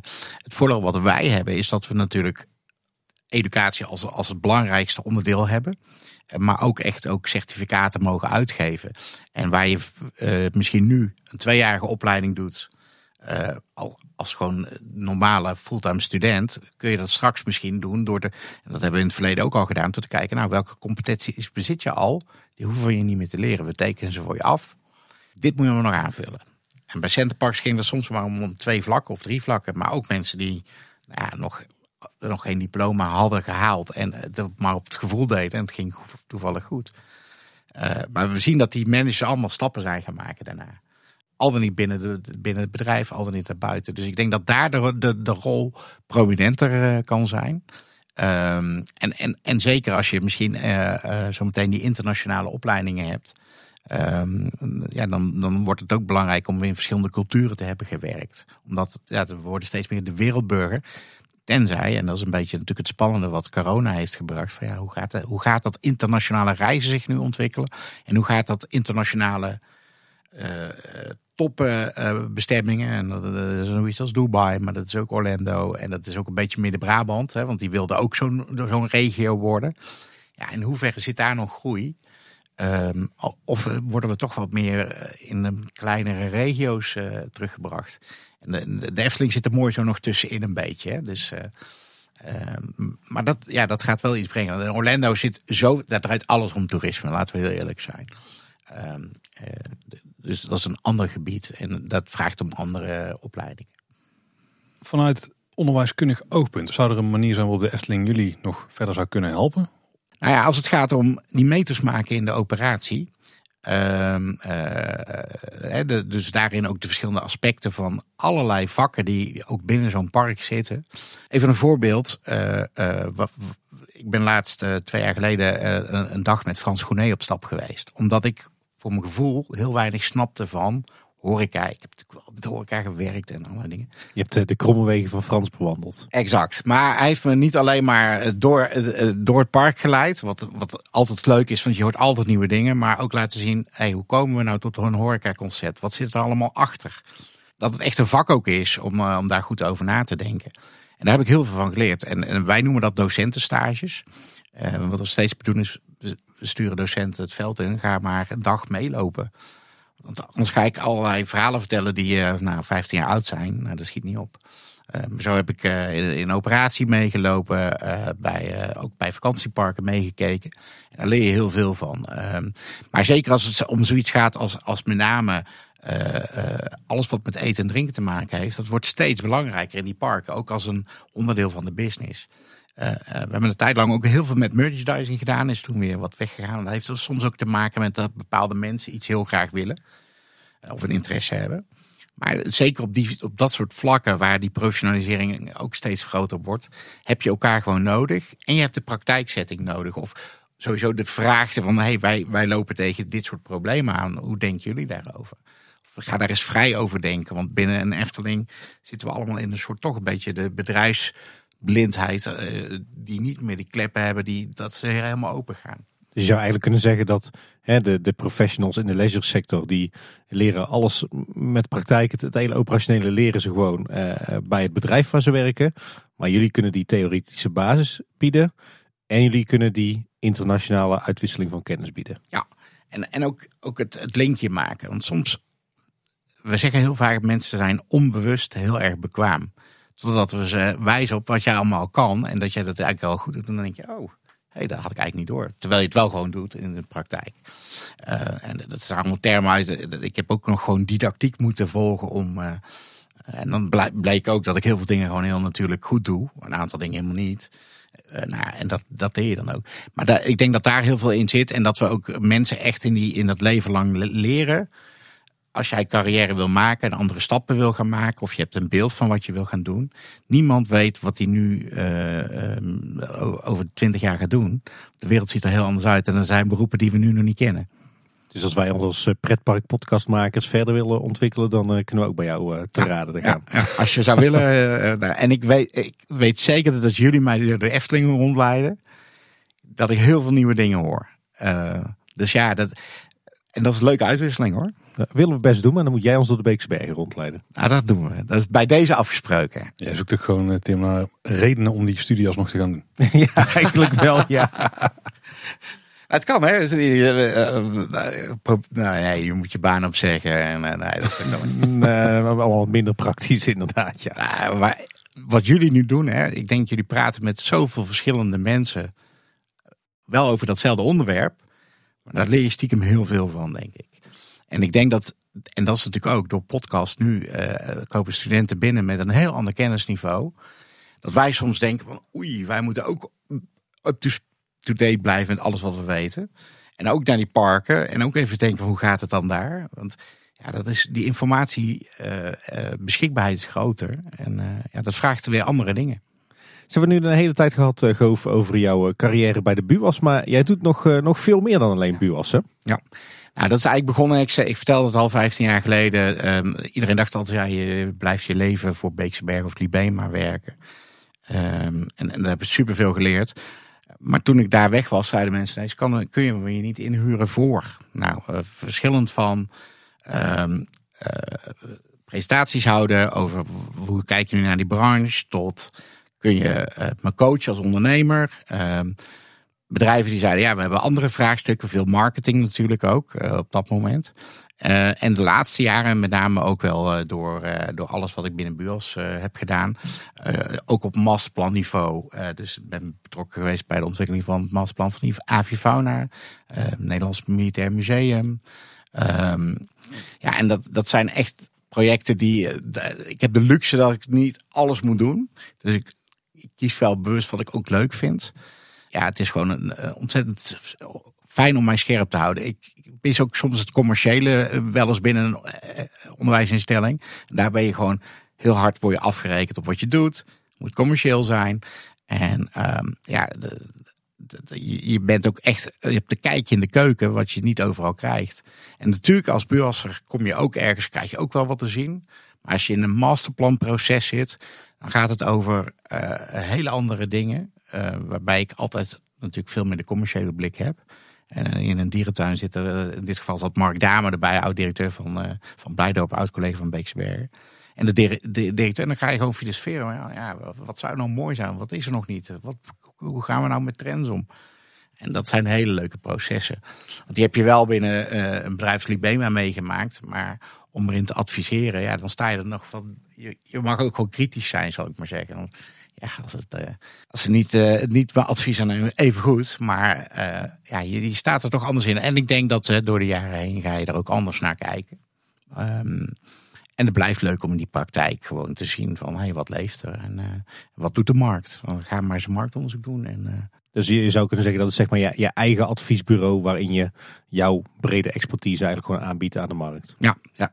En, en daarbij hè, wel uh, wetende dat, uh, dat, dat ik dat niet fulltime doe. Dus dat is voor mij ook altijd uh, wel de, de randvoorwaarde geweest. Ook, ook privé zorgen dat je die balans blijft houden en leuke dingen kan blijven doen. En ehm, ja, dat is. Maar we werken eigenlijk met een aantal zelfstandigen samen. Dus ook wel als ik echt bedrijfseconomisch advies nodig heb, dan uh, moet ik heel veel contact met mijn oud commercieel directeur van Beeksberg en Libijma. Uh, als ik echt een creatief nodig heb, dan, dan, ken ik van de jonge studenten die heel graag willen tot wat ervarene mensen. Die, dus je kunt echt telkens een team ook vormen, wil je wat groter zijn. Of zeggen van, nou ja, ik ben nu niet de geschikte persoon. Ik kan dat niet in de tijd die jullie willen. Ga naar die persoon. Dus dat is, dan is dat netwerk gewoon uh, heel belangrijk. Nou, we hebben wel de luxe dat we hier aan tafel hebben zitten, Goof. Want je hebt dus wel een vrij brede blik op uh, de, de, het Nederlandse, nou, misschien in de Benelux, misschien zelfs wel heel Europa. Ja. Ook zelfs wel wereldwijd als het heel breed trekken. Ja, in ieder geval het leisure landschap. Ja. Uh, dus we kunnen jou aan de tand gaan voelen erover. Kijk gang. Maar, maar niet uurtje factuurtje, Goof. Nee, nee, nee, nee, nee, nee, nee, nee. nee. Dus, uh, nee, en zo werk ik overigens als, als consultant ook niet. Want ik denk achteraf wel eens van, ik heb er toch meer tijd in gestoken dan dat ik eigenlijk had verwacht. Maar maar het is ook zo leuk. Dus dat, ja. Maar uh, heel free. Dus uh, ga je gang. Dat is het nadeel van hobby je, je werk maken. Ik moet uh, morgen om negen uur les geven. Dus, uh. Maar gaat net lukken. Gaan we net redden. Is misschien meteen een hele grootse vraag. Maar hoe zie jij de toekomst van het Nederlandse en Beneluxe pretparklandschap? Zie jij veel veranderingen de komende tien jaar? Nou, wat, wat we zien is Europa en Nederland heeft een hele volwassen markt. Dus uh, wat er nog steeds gebeurt is dat er uh, aan de onderkant dat oude parken uitgaan als we niet blijven vernieuwen. Um, dat, dat, zien we nu in de verblijfsrecreatie ook een beetje gebeuren. Daar, zijn mensen die geen keuzes maken en niet heel helder zijn in wat, ze, uh, wat hun strategie wordt. Die gaan het verliezen. Um, of ze moeten op prijs gaan concurreren en dat is eigenlijk niet, uh, niet fijn. En zeker nu uh, met zo'n inflatie die eraan komt. mensen worden kritischer, ehm, budgetten worden kleiner. Um, dus ook dat helpt nu op dit moment niet echt mee om te zeggen, nou ga nou eens een park beginnen. En, uh, iedere keer verbaas ik me ook over, er komt er, belt er iemand van de media, er is weer iemand met een droom. Het zijn vaak mensen die niet uit de industrie komen en die denken, ja het lijkt me super gaaf om een pretpark te beginnen. En dan zeg ik altijd van ja, één heb je een goed concept. 9 van de 10 keer zijn ze creatief genoeg of hebben ze creatieve mensen die fantastisch mooie tekeningen en hartsimpressies maken. Dan komen er twee andere punten die super belangrijk zijn. Is je ruimtelijke ordening. Heb je je bestemming op orde? Nou, kijk hoe lang de Efteling bezig is geweest met hun bestemmingsplan. En hoe zit het met financiering? Want het zijn kapitaal enorm intensieve bedrijven. En zeker als je van 0 naar 100 moet. Ehm, dus ja, daar, daar, daar komen alleen maar echt professionele spelers in die markt. Ehm, de markt wordt wel breder in de zin van dat mensen ook steeds meer de vrije tijd bewust willen gaan doorbrengen. En er ook best wel voor willen betalen. Dus als ik kijk naar uh, de, de, de, de, grenzen die vervagen. maar ook ja, rond iedere stad, hier ook, je hebt een aantal indoor speeltuinen. Je kan kiezen. Hè, je hebt een aantal horeca-gelegenheden. Die hebben ook bowling en misschien wel een escape room en dat er nog bij. Of andersom, een escape room heeft er weer horeca bij. Um, dus het aanbod wordt steeds groter. Uh, en mensen willen heel veel uh, belevingen stapelen. En dat blijft, denk ik. En het genieten komt er terug. Dat zie je na corona. Ze veel te lang thuis gezeten. Daar wordt dus niet vrolijk van. Ze willen echt al naar buiten. En ergens is het inflatie, maar als ik een restaurant binnenkom, of bel naar een restaurant überhaupt of ik vanavond kan komen eten, dan zeg je, nee, we zitten voor meneer. Of ik kan alleen maar om half zes, want we doen twee shifts. Ja, oké. Dus ergens wordt er nog wel geld uitgegeven. En tot nu toe zien we dat ook. Hè. De banken bevestigen ook dat er wordt nog wel geld aan vrije tijd uitgegeven. En het is één hele belangrijke reden. We willen genieten. En de tweede is, denk ik, dat om een lifestyle uit te stralen, uh, is kleding iets, is een auto vaak iets. Maar ook wat doe je in je vrije tijd? Waar ben je? Wat maak je mee? En zeker voor de generatie die nu eraan komt. Dat is echt de generatie van, ik verzamel herinneringen eerder dan spullen. Ik wil niet zoveel bezitten. Ik wil wel even een bootje huren hoor. En ik wil echt wel uh, een, een, een dag iets uh, uh, bezitten. Maar dan bezit ik het een dag. En dan huur ik het dus. En, en die, al die ontwikkelingen bij elkaar, die zorgen er denk ik heel erg voor. En social media als een hele grote speler daar weer in. Van zie mij niet in mijn bed liggen, want dan maak ik geen foto. Maar ik ben ergens en ik doe leuke dingen. En ik ben met mijn vrienden. Dus met de branche zit het wel goed. Nee, met de branche zit het zeker goed. Alleen het zullen geen makkelijke tijden zijn. En zeker na corona, waarin een hele hoop toch ook wel last hebben gehad. Uh, ondanks dat wij het heel goed in, uh, voor elkaar hebben met uh, compensatieregelingen. En anderen soms scharen hebben gesprongen bij het feit dat het binnenlands toerisme heel groot was. Um, maar als je kijkt naar de echt hele grote marktpartijen, dus een Disney, ja, die zit nog niet op het niveau van waar ze zaten voor de coronacrisis. Want het grootste verschil wordt daar gemaakt met die internationale reizigers. Um, en in Parijs is dat wel weer aardig op gang aan het komen. Maar in Orlando gaat het echt over die hele grote massa's die daar naartoe komen. Alleen maar om naar een park te gaan en een beetje te shoppen. Ja, daar, eh, die, zullen nog, die zullen de corona nog even voelen. Want bepaalde gebieden, ja, dat is nog niet makkelijk om mee te reizen. En vliegen wordt niet goedkoper. Dus ja, dat zijn allemaal elementen. Hè. Dit is weer een van die drie V's die dan moeilijk wordt. Hey, even terug naar de Nederlandse markt. Denk jij dat, dat, dat laten we hem heel breed trekken. Denk je dat de Nederlandse leisuremarkt verzadigd is? Um, nee, in sommige, eh, op sommige vlakken is er echt nog wel voor een, voor een uh, lokaal of regionaal concept is wel vraag. Maar niet voor een groot pretpark. Um, kijk, Efteling is gewoon nummer 1 in Nederland en dat gaat voorlopig echt niet veranderen. En ook als je naar de bezoekersaantallen van de laatste jaren kijkt, dan zie je weinig verschuivingen. Omdat we zo'n ongelooflijk aanbod hebben. We hebben 13 eh, dierentuinen officieel erkend, 65 tot 69, afhankelijk van hoe je meet, diergerelateerde attracties. En dan heb ik het nog niet over alle musea. Als je een Amerikaan hier neerzet, die wordt helemaal gek, wat hij allemaal kan, hè, op een paar vierkante kilometer. En daar zijn we heel erg in verwend. Dus wij zijn ook niet de reizigers die ver gaan. In Amerika reis je gemiddeld een dag. Dan heb je altijd in je omgeving een Six Flags park. Dat is dan eerst bereikbare zo'n beetje. Dat klopt vanuit hier ook. Moet je wel met vliegtuig naar de Verenigde Staten. Maar... Ja, ja, ja. ja. Nee, maar goed. Eh, dus ik denk uh, dat, dat, als je daarnaar gaat kijken, dat er ook overnames komen. Grotere partijen uh, die de schaalvergroting kunnen toepassen. Zoals Libema dat doet. zoals een, een Merlin Entertainment allerlei merken heeft. Sea Life Centers en clusters bouwt. Ook heel bewust twee dingen naast elkaar.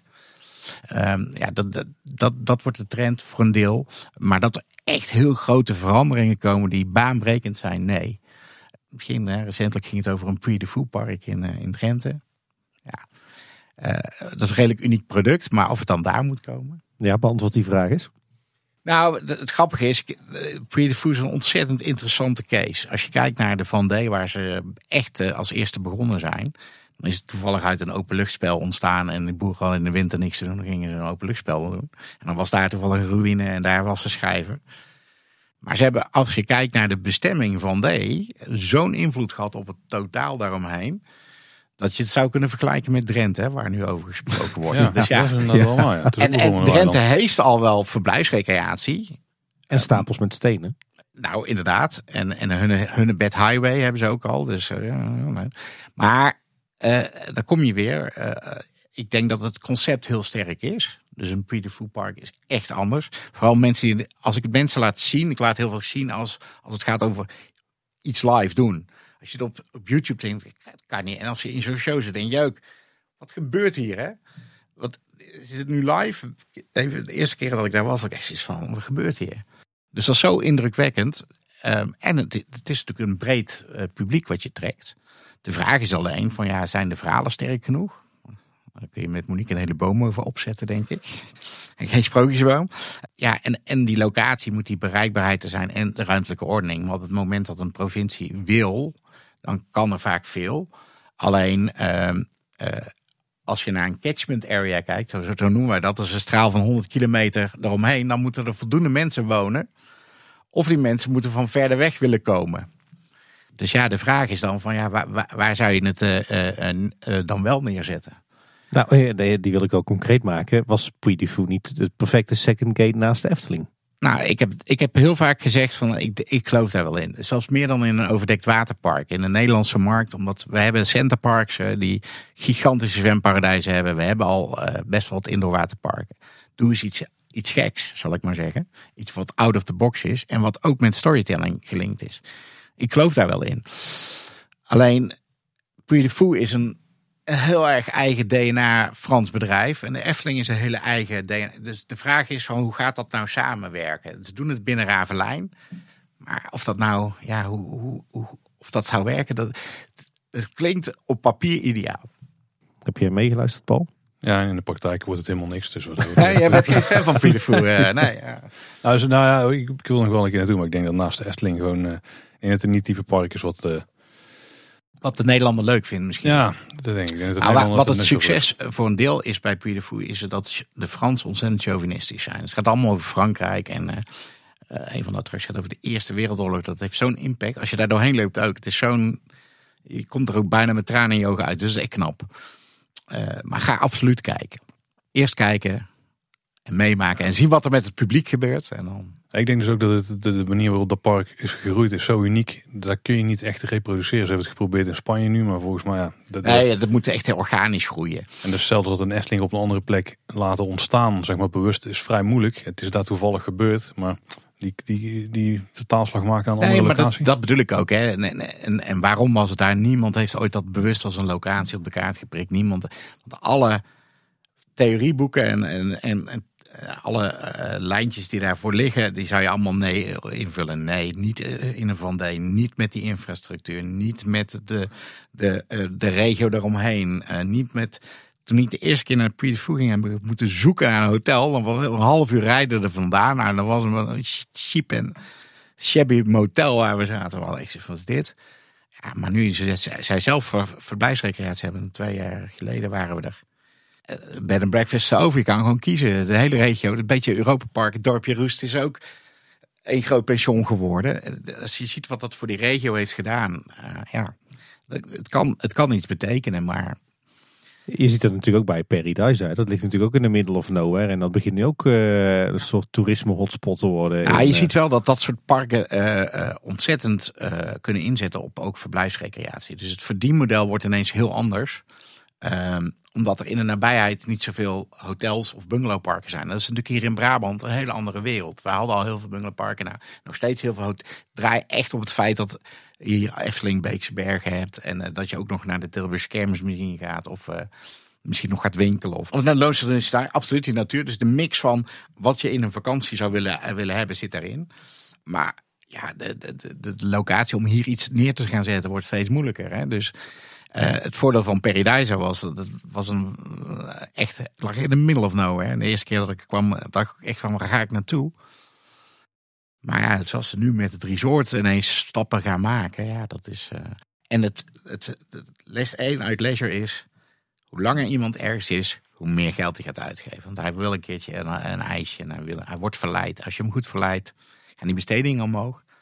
En als je ziet wat ze durven te vragen voor exclusieve verblijfsrecreatie, dan is dat natuurlijk eh, eigenlijk uh, ja, niet te geloven dat mensen het betalen. Maar... nee, inderdaad. Ik heb wel aardig wat uh, van dat soort bizarre prijzen voorbij zien komen de afgelopen ja, maanden. Ja, Maar het, ik heb één keer zoiets gedaan in, de, in Zoete la Flèche, waar, waar de filosofie fantastisch is. De directeur die heeft gezegd, ik ben een van de tien directeuren in de regio Parijs. Ga ik nooit meer winnen, want ik ben een familiebedrijf. Die zei, ik ga niet een dierentuin worden, ik word een exclusief zoo resort. Dus die had maar één of twee huizen telkens bij een diersoort. Wij sliepen bij uh, uh, een van de tijgers.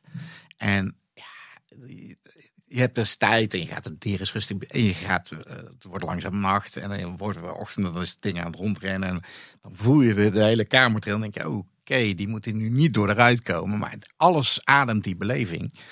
En ja, het is het geld waard. En, en het, het is volgeboekt, hè? Paradise ook ongelooflijk.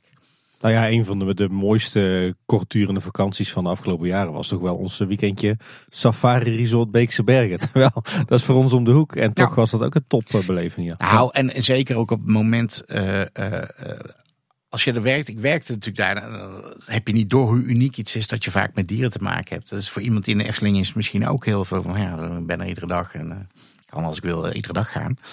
Pas als toen ik er weg was, had ik door van wow. Maar die plannen lagen er al zo lang om dat resort te ontwikkelen. Ook daar was ruimtelijke ordening gewoon telkens het probleem. Uh, en toen was ruimtelijke ordening en toen was het financieel crisis. Dus ja, maar dat het er nu staat, het is echt uh, uh, ook voor de, vanuit Libema gezien echt het, het, het beste topmodel wat ze hebben beweegd en wat ze heel veel succes heeft gebracht. Ja. Ja. Is, is er nou een grote trend als we het helemaal plat slaan, het zo dicht bij de attractie verblijven of slapen? Nou, wel als je exclusieve dingen kan doen. En het gaat er niet over of dat nou bij een attractie slapen is of bij een dier. Uh, als ik uh, ergens een, uh, op de Malediven iets heel moois kan doen, is het ook gaaf. En waar gaat het dan weer om? Het is zo uniek. Als je het doet, ga je het ook aan iedereen laten weten dat je er geweest bent. En foto's laten zien. En, en vooral op die socials weer dingen doen. Um, en dat is wel in het hele aanbod van wat er allemaal kan in je vrije tijd tegenwoordig. Hebben mensen keuzestress. Wat moet ik nou doen? Ik moet daar en daar. Fear of missing out horen je kinderen dan, of de kinderen, de, de studenten wel zeggen van, oh, ik moet daar en daar en ik kan allemaal niet, meneer, ik moet allemaal ballen hoog houden. Hoe moet dat nou? En als je dan echt iets unieks kan bieden, ja, en, en het gekke is, ja, het is vraag en aanbod. Als het, als het zo gaaf is, dan willen mensen, die sparen er gewoon ook voor. Zeg maar, ik wil één keer in mijn leven, een huwelijksreis, of het is uh, als ik met pensioen ga.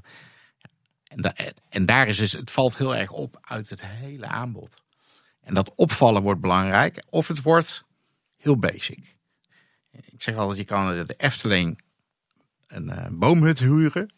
Of je gaat bij, kamperen bij de boer, maar dan ook echt bij de boer. En dan is het gewoon, basis helemaal goed, leuk. Heel veel aandacht van de gastheer en gastvrouw waarschijnlijk. Top. Alles wat een beetje grijs en ertussenin zit.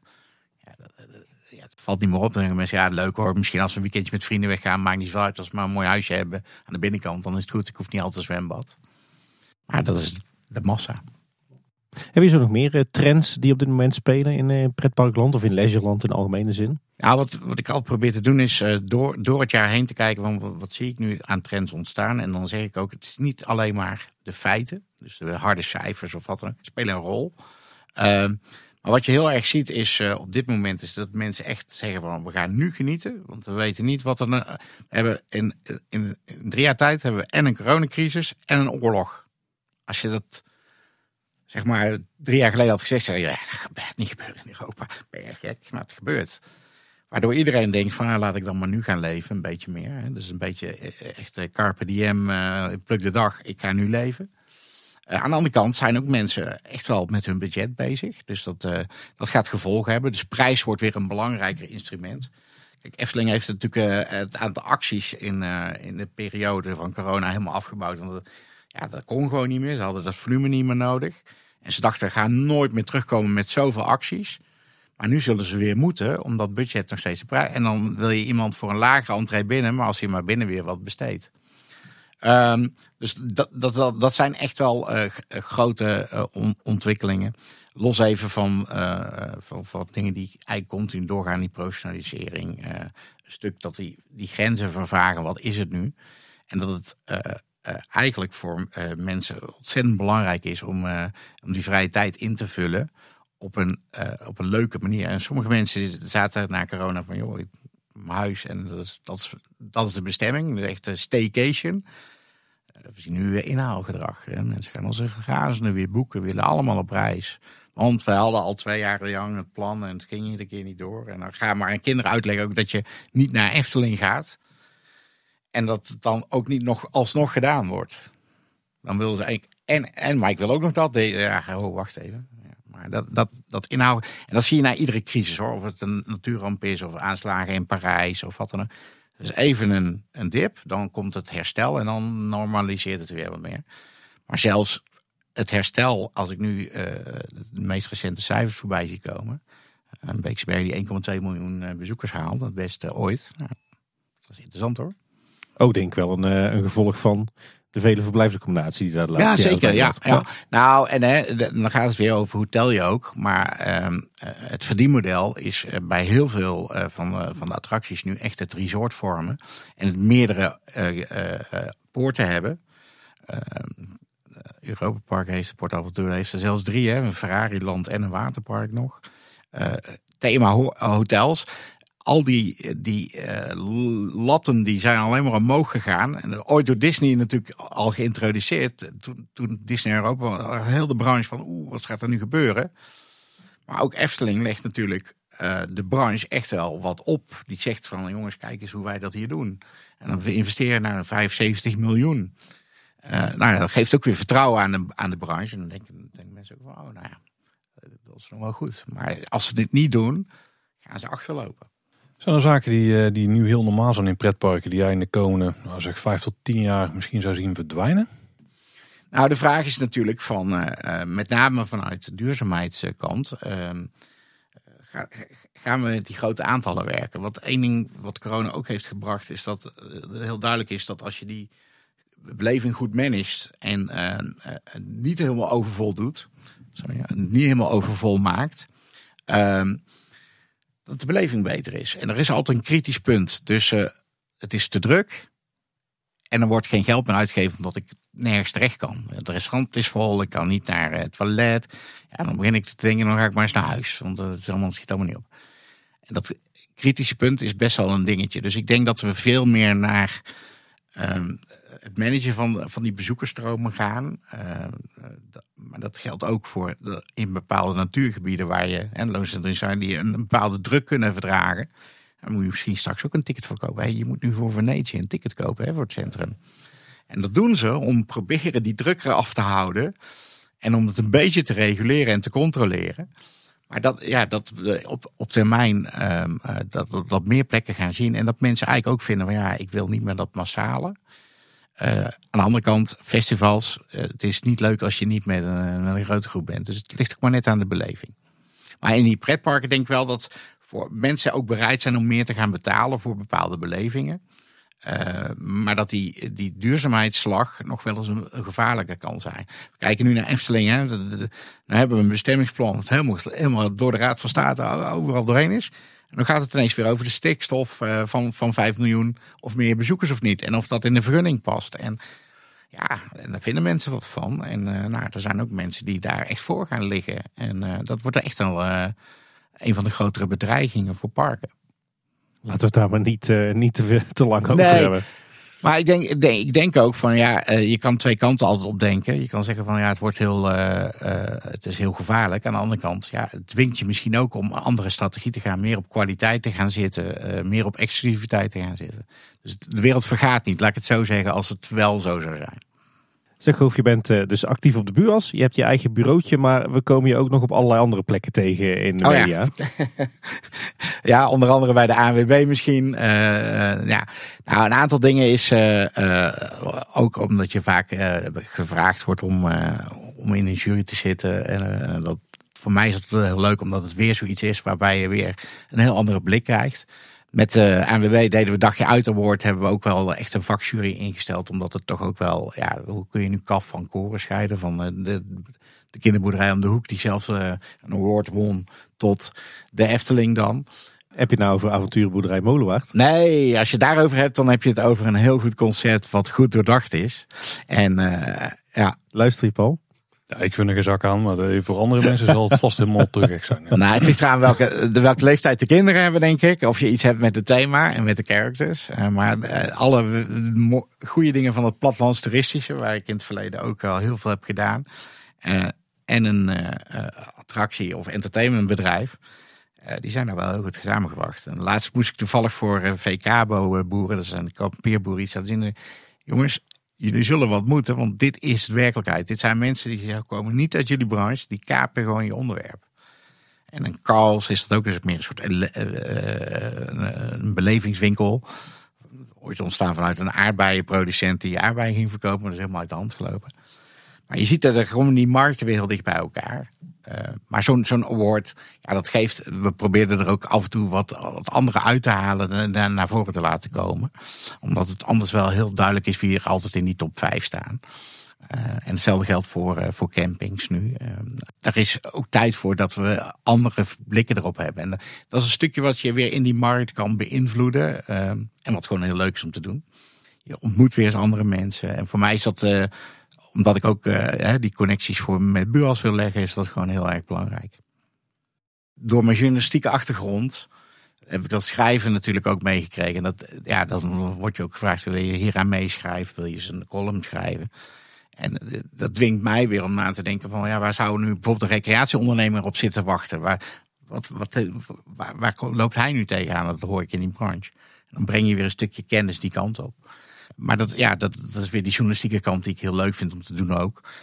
Um, en, en het houdt jezelf ook scherp. Um, en uh, het, ja, dat is gewoon leuk om te doen. En te, kennis te delen is eigenlijk ook wel ja, wat wij als buurals natuurlijk ook heel ontzettend belangrijk vinden. Goof, het is eh, denk ik tijd om jou specifiek uh, over de Efteling te gaan ondervragen. Dan niet in relatie tot de buurals, maar echt nou, ja, echt de Efteling als, uh, ja, ja, heel goed. Goof en de Efteling eigenlijk. Hè? Ja. ja, zeker. Voordat we daar dan echt op gaan inzoomen, wat heb jij in het algemeen met themaparken? Ik, zoals ik al zei, in mijn uh, hele leven had ik zoiets van ik wil leuke, met leuke producten en leuke dingen werken. De entertainment sector als, als breed iets. Um, nou, toen uh, kwam ik bij, uh, bij Beekse en dan mooi opgenomen in die wereld. Dan ga ik naar de Japa show in Orlando en je hoort je moet naar Disney. En ja, dan ga je er naartoe en dan denk je van wow, dit is een gave sector. Eigenlijk een beetje die passie ontwikkelt zich. Omdat je het gewoon leuk vindt om te reizen ook, maar ook om, omdat je wordt meegenomen in die, in die wereld. Um, en dan gaat, wordt het ook beroepsmatig interessant om, uh, uh, om er naartoe te gaan. Dus dat, uh, maar het zaadje is ergens geplant. een paar jaar geleden, mijn ouders gingen verhuizen. mijn moeder komt naar me toe en zegt: Ik heb hier iets, moet je zien. wat ik toen heb gedaan als kind, is dat ik blijkbaar plattegronden tekende voor pretparken. En dan haalde ik dan stukjes uit folders van onder andere Efteling. En dan, ik, ging dingen combineren. Dus het zat er ergens al heel jong in. En waar het zaadje precies geplant is, weet ik niet. Maar ik woonde in Tilburg. En wij gingen iedere verjaardag van mijn moeder naar de Efteling. Dat was gewoon ook traditie. Dus daar al heel jong. En, uh, in mijn tien jaar heb ik gewindsurfd op Beekse Bergen. Dus kwam je ook al in die wereld weer. Uh, en dan ga je er werken. En dan... Uh, en het is gewoon ja, heel leuk om naartoe te gaan, om mijn geld uit te gaan uit te geven. Dus ik denk dat het, ja, dat, ik kan het niet precies benoemen, maar de, daar zitten wel ergens al lijntjes zaten erin die je achteraf wel weer terug kan herleiden. Dat is dan wel grappig. Dan ben je natuurlijk ook wel benieuwd wat dan jouw eh, band met de Efteling is. Ja, nou wat ik zei, hè, wij wonen in Tilburg, dus het was echt een thuispark. Um, en, in die tijd was het nog echt een seizoenspark waar je dan uh, in de zomermaanden het best naartoe kon gaan. Het had nog niet de grote attracties. Maar je bent eigenlijk mee opgegroeid. En wat er heel mooi was, is die Efteling ging ook net allemaal die attracties voor de, de, de, tieners introduceren. En ging groter worden en uh, meer shows en dat soort dingen kwamen erin. Dus je groeide eigenlijk mee. Uh, totdat je op een gegeven moment uh, uh, ja, echt alleen nog maar van, van stappen en leuke dingen doen houdt. Dan is het even wat minder. Maar toen begon het werk er ook weer eh, mee te maken te krijgen. En toen uh, werkten we natuurlijk heel nauw samen. De vier attracties in, in Brabant. Ehm, En ja, er was ook veel overleg over van hey, wat, wat, wat, gaan we nu in die markt doen? wat zijn momenten die jullie willen hebben? Maar werkt ook samen bijvoorbeeld met Omroep Brabant aan zomercontent, zomerprogramma's vanaf locaties. projecten rondom mobiliteit. Dus ja, je bent echt conculega's op een bepaald moment. En dan, uh, uh, ja, dan, dan, ga je ook kennis delen. En dat maakte het uh, heel interessant. Want ik zat in de dierentuin is het heel normaal. Dan zit je met al die dierentuinen rond de tafel. Dan zat ik bij de verblijfsrecreatie mensen. ook met Centerparks en alle. En dan zat ik met de attracties in Brabant. En soms net de, Club van Elfen meer in Nederland. En dan, dan worden het collega-parken. En dan, dan is het ook werk. En dan kom je eigenlijk alleen maar op het kantoor. Nu zeggen mensen ook altijd, oh, ga je weer naar de Efteling? Dan zeg ik, ja, ik kom niet verder dan Ravelijn. Dat is best leuk hoor, maar ik zit echt niet in dat park. Oh, ik kan me voorstellen dat als jij hier in de buurt opgroeit, we hebben het zelf ook wel zo, uh, zo gekend, tenminste ik had het heel erg. Het was heel normaal dat een Efteling er was en dat een Beekse Bergen er was. En eh, op welk niveau die dan meespeelde in de, zeker de nationale markt, maar waarschijnlijk ook verder buiten, had ik toen niet echt door. Had je al uh, snel door dat het toch wel bijzonder was wat hier gebeurde in de regio? Nee, echt, echt dat je op een gegeven moment wel in de gaten krijgt dat uh, toen de Efteling echt ook nummer één werd. En, en, en, en we hadden natuurlijk toen nog uh, in Flevoland uh, de Flevohof. Um, en Duirel kwam een beetje. Dus um, dat je op een gegeven moment ziet, hey, het park dat gaat echt serieuze speler worden. Um, en, en bij Beekse Berg was men juist een beetje de focus kwijt. En dat werd een wat moeilijkere tijd. Toen ik daar begon was het echt een van de moeilijkere tijden financieel gezien, terwijl de Efteling eigenlijk succesvoller werd. Dus het was stuivertje wisselen in Nederland.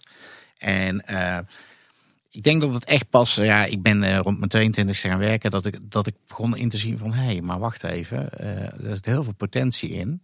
En de toekomst gaat veel meer naar die Disney kant toe. Met een verblijven bij hotels, bij thema, thematisering erin. en dan ga je langzaam die, die helikopterview krijgen. Dus dat duurt echt wel lang. Maar als kind Joh. Het is zo heel normaal dat de Efteling bij jou om de hoek, dat je er naartoe kan fietsen. En, uh, ja. en toen die inzichten kwamen, nam de magie ook al af? Nee, juist. Eh, en, en, misschien nog wel meer in de laatste jaren. Als je dan ziet van uh, de lof die uh, ook internationaler is voor een park. Als je ziet hoe uniek het is. Als je heel veel parken hebt gezien. Nergens een park met zo'n mooie natuur. En, en zo'n eigen karakter en eigen content ja, dan ga je er alleen maar meer respect voor hebben eigenlijk. Want het is uh, aan de ene kant supergoed bedrijf, sterk, uh, financieel sterk in elkaar, uh, heeft echte focus op dat. We zijn hoeden van sprookjes en we gaan verhalen vertellen. Um, in plaats van hard rides neerzetten en we gaan gewoon knallen, zal ik maar zeggen. Um, ja, dat, die focus, die refocus is heel erg goed. Uh, en, en ik denk uh, nu, nu inzetten op ook verblijfsrecreatie, maar ook weer nieuwe dingen uh, gaan presenteren. Hier en daar moet je dingen vervangen. Maar het is een spannende tijd. Van, blijft de Efteling zometeen inderdaad de, de, de, de, nummer 2, 3 in, in, in Europa? Of uh, gaan ze wat meer zakken omdat anderen wel gaan groeien. Dus het, is best wel nog een ding. Maar als je kijkt voorloper op duurzaamheid, uh, kijk naar de professionaliteit van wat ze in huis allemaal doen aan eigen technische dingen, eigen ontwerp. Ja, er zijn niet veel parken die dat doen. Ik ga het nog even heel persoonlijk maken, Goof. Want wat is nou jouw allermooiste Efteling herinnering ooit? Nou, mijn allermooiste Efteling herinnering. Als kind was het de traptreintjes. Ik weet niet of dat was iedereen of zo. Dat was heel uniek. Uh, maar een van de mijn mooiste was, ik vertelde al een met mijn ouders al naartoe. En ik ben, uh, toen mijn ouders, denk ik, al bij begin tachtig waren, zijn we nog een keer met z'n allen naartoe gegaan. Toen was Aquanura net geopend. En ehm, ja, die, die hadden dat park gezien met de sprookjesbos. En daarna waren ze nooit meer geweest. Die, hadden, die keken de ogen uit. En ze hebben niet in achtbanen gezeten, maar ik, uh, twee dingetjes had met mijn ouders in Villa Volta, vonden ze al heel heftig. En ik was even vergeten dat mijn vader hoogtevrees had, dus ik stop hem in die droomvlucht. Ik zeer milde. En hij zegt dan, is die hoogte echt de hoogte? Ik zeg, ja, oh. Toen dacht ik, oh, daar komt straks tegen dat, dat sompenwoud. nee, dus dat was even.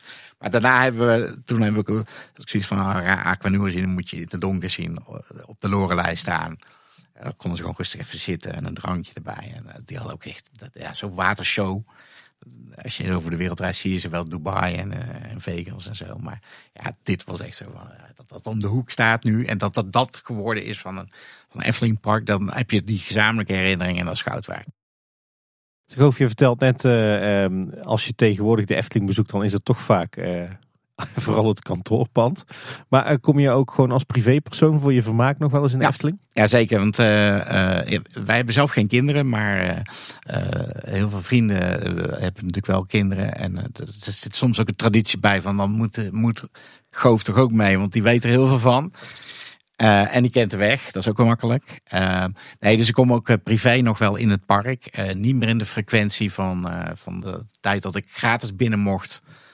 Als medewerker van Libema. Want dan, gingen we nog wel eens even, even koffie drinken. En dan, maar ik heb een tijd ook een, een, een zomerabonnement gehad. Gewoon ook op een keer die zomeravondfeesten mee te maken. En hoe dat dan was.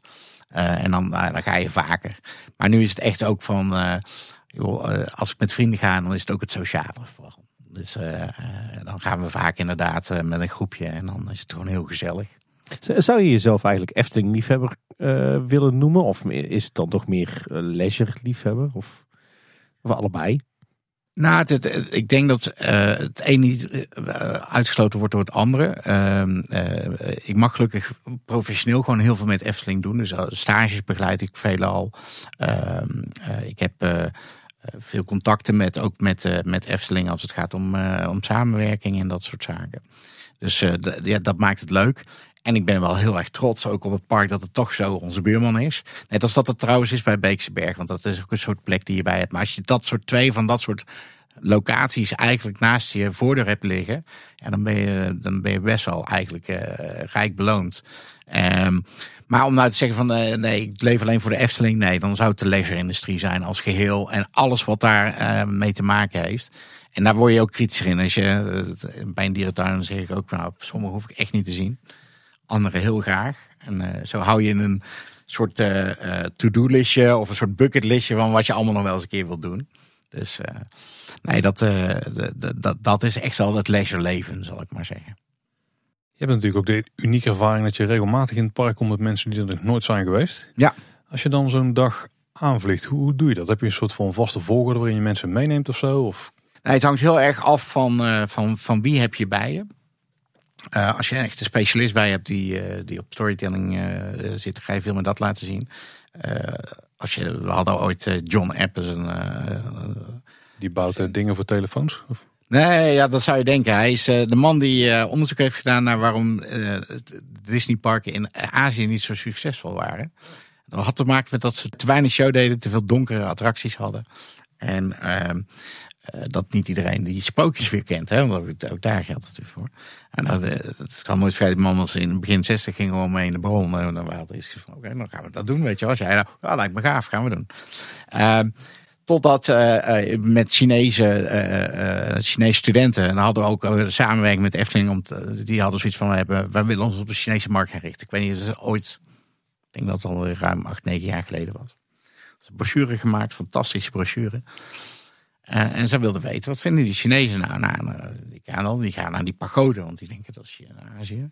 En ze snappen de kleuren niet zo goed. En ze kennen een sprookje. Nou, er komen allerlei dingen. Ook te donker weer. Hè? Dus alles wat, daarom zie je ook in, in Aziatische landen veel kleur en veel. Het is heel cultureel bepaald. Uh, maar toen werden ze uiteindelijk in, in Ravelijn op, op, stoel gezet, alle bevindingen. En ze moesten naar die brochure kijken. Maar wat bleek nou? Er stonden meerdere vormen van Chinees op. En het was een mengeling van alsof wij Fries, Limburgs en nog een beetje Duits erin hadden gegooid. Dus ja, ja, die taal die klopt. Maar iemand vanuit Shanghai, die kijkt weer heel anders naar een Efteling of een park dan iemand uit de provincie. En ook dat soort dingen kwamen eruit. Oftewel, wij denken dat China één markt is, maar dat is het niet. Dus, en dat, je krijgt een ander perspectief. Als je met een klein kind door de Efteling loopt, heb je een ander perspectief. Dus het is heel erg afhankelijk van wie is je doelgroep en waarom zijn ze in dat park.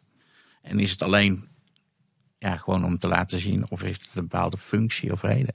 Maar als jij puur voor je eigen plezier in de Efteling bent, hoe ziet een typische dag Efteling er voor jou dan uit? Nou, altijd kijken wat er nieuw is. Dus sowieso eh, de nieuwe dingen proberen te doen. De, de toppertjes allemaal doen. Dus ook wel de achtbanen en, uh, en de dark rides.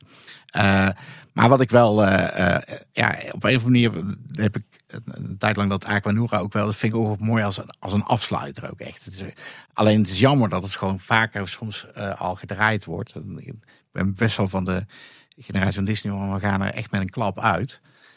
Um, maar, maar de, mix is gewoon heel goed. Je kan echt, uh, horeca is goed. Je hebt gewoon altijd sprookjesbos een stukje doorheen lopen. Gewoon om ook om, om de authenticiteit en de oude herinneringen. Maar ik probeer wel even wat dingen te doen. Tenzij het echt heel druk is. En ik ben dan met mensen die dan echt een paar dingen hebben die zij heel graag willen doen. Dan zijn zij leidend. Heb je een favoriete attractie in het park? Ja, als ik er echt over na ga denken, dan is, is toch Fata Morgana een van. Het was in mijn jeugd echt fantastisch dat we dat kregen. Um, en ook wel een, omdat het een soort andere vertaling is dan alle andere piraten die we overal zien.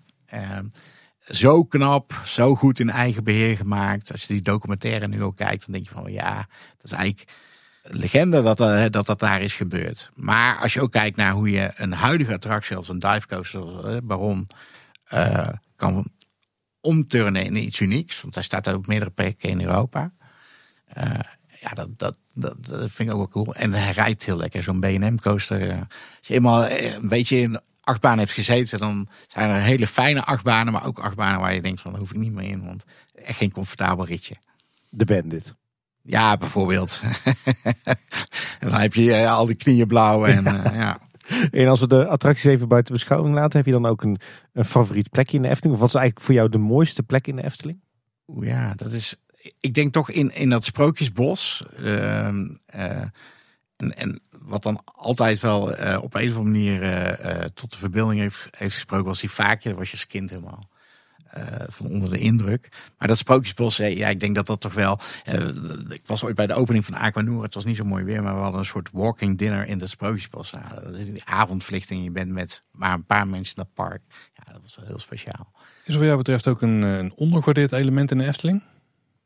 Nou, ondergewaardeerd is echt dat het voor Nederlanders allemaal maar normaal is dat het er allemaal is, weet je wel. Zo van ja, en tuurlijk, als je mensen vraagt, noem een, noem een pretpark, dan staat Efteling bovenaan. En ik denk dat ze niet beseffen wat we aan, aan rijkdom hebben. Dus het totaal als, uh, als verhaal en ook hoe goed dat is bewaard gebleven als een concept.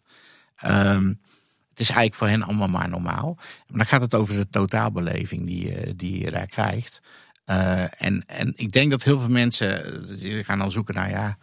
Uh, oh, ik moet iets noemen wat ik, wat, ik eigenlijk niet waardeer. Maar het meest ondergewaardeerde is dat, dat het echt een plek is waar mensen samen iets hebben beleefd. En mensen zijn er niet bewust van. Het is niet gemaakt en het, het wordt ze ook niet opgedrongen. Het gebeurt. Dus ik ben wel benieuwd. Goof, jij loopt nu 15 jaar rond op de buurwas. Jij leert jouw studenten van alles over het leisure Uh, als je dat dan spiegelt aan, aan wat je in de Efteling ziet, hè, kan je dan één uh, uh, verschijnsel noemen waarvan je zegt van nou dat doet de Efteling echt goed. Als ik kijk wat ik mijn studenten leer. En één item of, of, of verschijnsel waarvan je zegt van nou daar snap ik echt helemaal niks van dat de Efteling dat zo doet. Conceptmatig denken en, en ook trouw zijn aan een concept. Absoluut, dat leren we ze. En dat is een van de grootste basisregels om dat te doen. Als ik kijk naar haalt men commercieel alles eruit wat eruit te halen was. Als je zo'n Aquanura maar even als voorbeeld neemt, dan denk ik, daar had de hele horeca eromheen al lang veel beter moeten zijn ontwikkeld. Um, dus men laat soms ook wel, wel, wel kansen liggen, of is soms een beetje behoudend. Um, ik, ik, zou aan de ene kant uh, zeggen van uh, neem af en toe die stap voor, voorwaarts is. Dat doen ze soms ook wel. Uh, maar wat je wel ziet, en dat, dat was coronatijd ook, ja, dan, dan, dan is het goed dat ze heel conservatief hebben gedacht, maar ze kunnen dan ook niet heel snel schakelen, bijvoorbeeld. En één ding wat, wat, wat ik bij die BEMA had, dat was de andere zijde, is daar gingen we soms voor sneller schakelen dan voor kwaliteit. Dus er is altijd een plus en een min aan wat je doet. Um, maar goed, ja, ik denk nu, eh, terugkijkend op zo'n coronatijd, dat men ook, ook wel een soort herbezinning is geweest ja, moeten we nou meteen al die grote stap laten we misschien nog eens even inbreiden. Even, even dat. En men investeert wel in 75 miljoen. Dan denk je, ja, dat is ook wel weer lef. Dus aan de andere kant, uh, uh, niemand weet wat, wat, het, wat wijsheid was. Uh, en het, ik denk ook, hè, we hebben daar, de organisatiestructuur is ook meer dat het niet zo makkelijk is. In een familiebedrijf wat, wat die bij is, heel snel een beslissing genomen. Kun je, en dan ook heel snel schakelen. En hier heb je toch met de, de, de Raad van Toezichten, uh, verschillende managementlagen te maken. En ja, je, werkcapaciteit is maar zo groot als zo'n ontwerpafdeling ook. Ja, die zitten gewoon vol natuurlijk nu. Zeg, als we Goof uh, inhuren, hè, jou, vanuit jouw rol als, als consultant. Wat zou dan jouw advies zijn voor de Efteling voor de, voor de toekomst de komende jaren? Wat, wat, wat is jouw droombeeld voor de Efteling? Wat moeten ze en waar moeten nou, ze op inzetten? Nou, echt wel dat ze dus door kunnen groeien. Dat, dat, dat gun je ze ook echt. Eh, ze hebben er heel lang voor moeten strijden. En, en willen ze mee blijven doen in de, in de top van de wereld en in de top van Europa. Ja, dan zul je die tweede poort moeten gaan creëren, waardoor mensen langer willen blijven. Ehm, en, en ook van verder weg willen komen reizen. En, en tegelijkertijd heb je die verblijfsaccommodatie dan ook nodig. En in tegenstelling tot uh, aantal parken die nog best wel oneindig zouden kunnen groeien. En een, uh, een top masterplanner als Disney, die al zo'n cirkel heeft ontworpen in Parijs en heeft geleerd van Orlando. En het zal ze nooit overkomen dat ze een masterplan niet meer kunnen uitrollen, bij wijze van. Ehm, maar dat die groei niet ten koste gaat van die kwaliteit. En ehm, ook wel recht doen aan wat is dan echt Eftelings. En daar hebben jullie een hele mooie rubriek altijd over. En dat, ja, dat vind ik ook altijd wel een interessante. Van wat is nu, hoe hou je het echt Eftelings? En is uh, uh, het, ja, het sprookjes uh, arsenaal houdt ook een keer op. Dus ja. Wat is voor jou echt Eftelings dan? Onderscheidend Eftelings? Nou, het is toch het sprookjesbos. En, en, en het daar zo lang een traditie in hebben blijven houden. Ook niet alleen maar laten staan, en, uh, uh, maar ook weer blijven vernieuwen met nieuwe technieken. Met, maar ook dat de oude technieken nog steeds heel, uh, heel goed werken. De snurkende ridder die daar bij het paleis ligt en nou, noem maar op. Dus ik denk dat dat heel erg. En, en, en onderschat niet die natuur die er is. Want dat, als, wij begonnen met dierenrijk. Dat was eigenlijk uh, kale vlakte. De beplanting, voordat dat, dat een beetje is en alles mooi aan. Of je moet hele dure, meteen hoge bomen kunnen kopen. Maar dat, dat natuur, dat, en dat ze dat ook zo goed koesteren is ook wel knap. En dat wordt natuurlijk lastiger bij de uitbreiding. Want dat zijn allemaal nog ja, wat lege vlakken die gevuld moeten worden. Ik wil jou twee dingen zeggen. Ik wil jou zeggen, er, er moet een second gate komen en er moet meer verblijfsaccommodatie komen. Wat zou voor, jij, voor jou eigenlijk de ideale second gate zijn bij de Efteling? Nou, je moet dus, eh, en dan zeg ik ook, je moet eh, best wel met iets unieks komen. Um, waarbij je eigenlijk zou kunnen zeggen, ja, de waterpark is.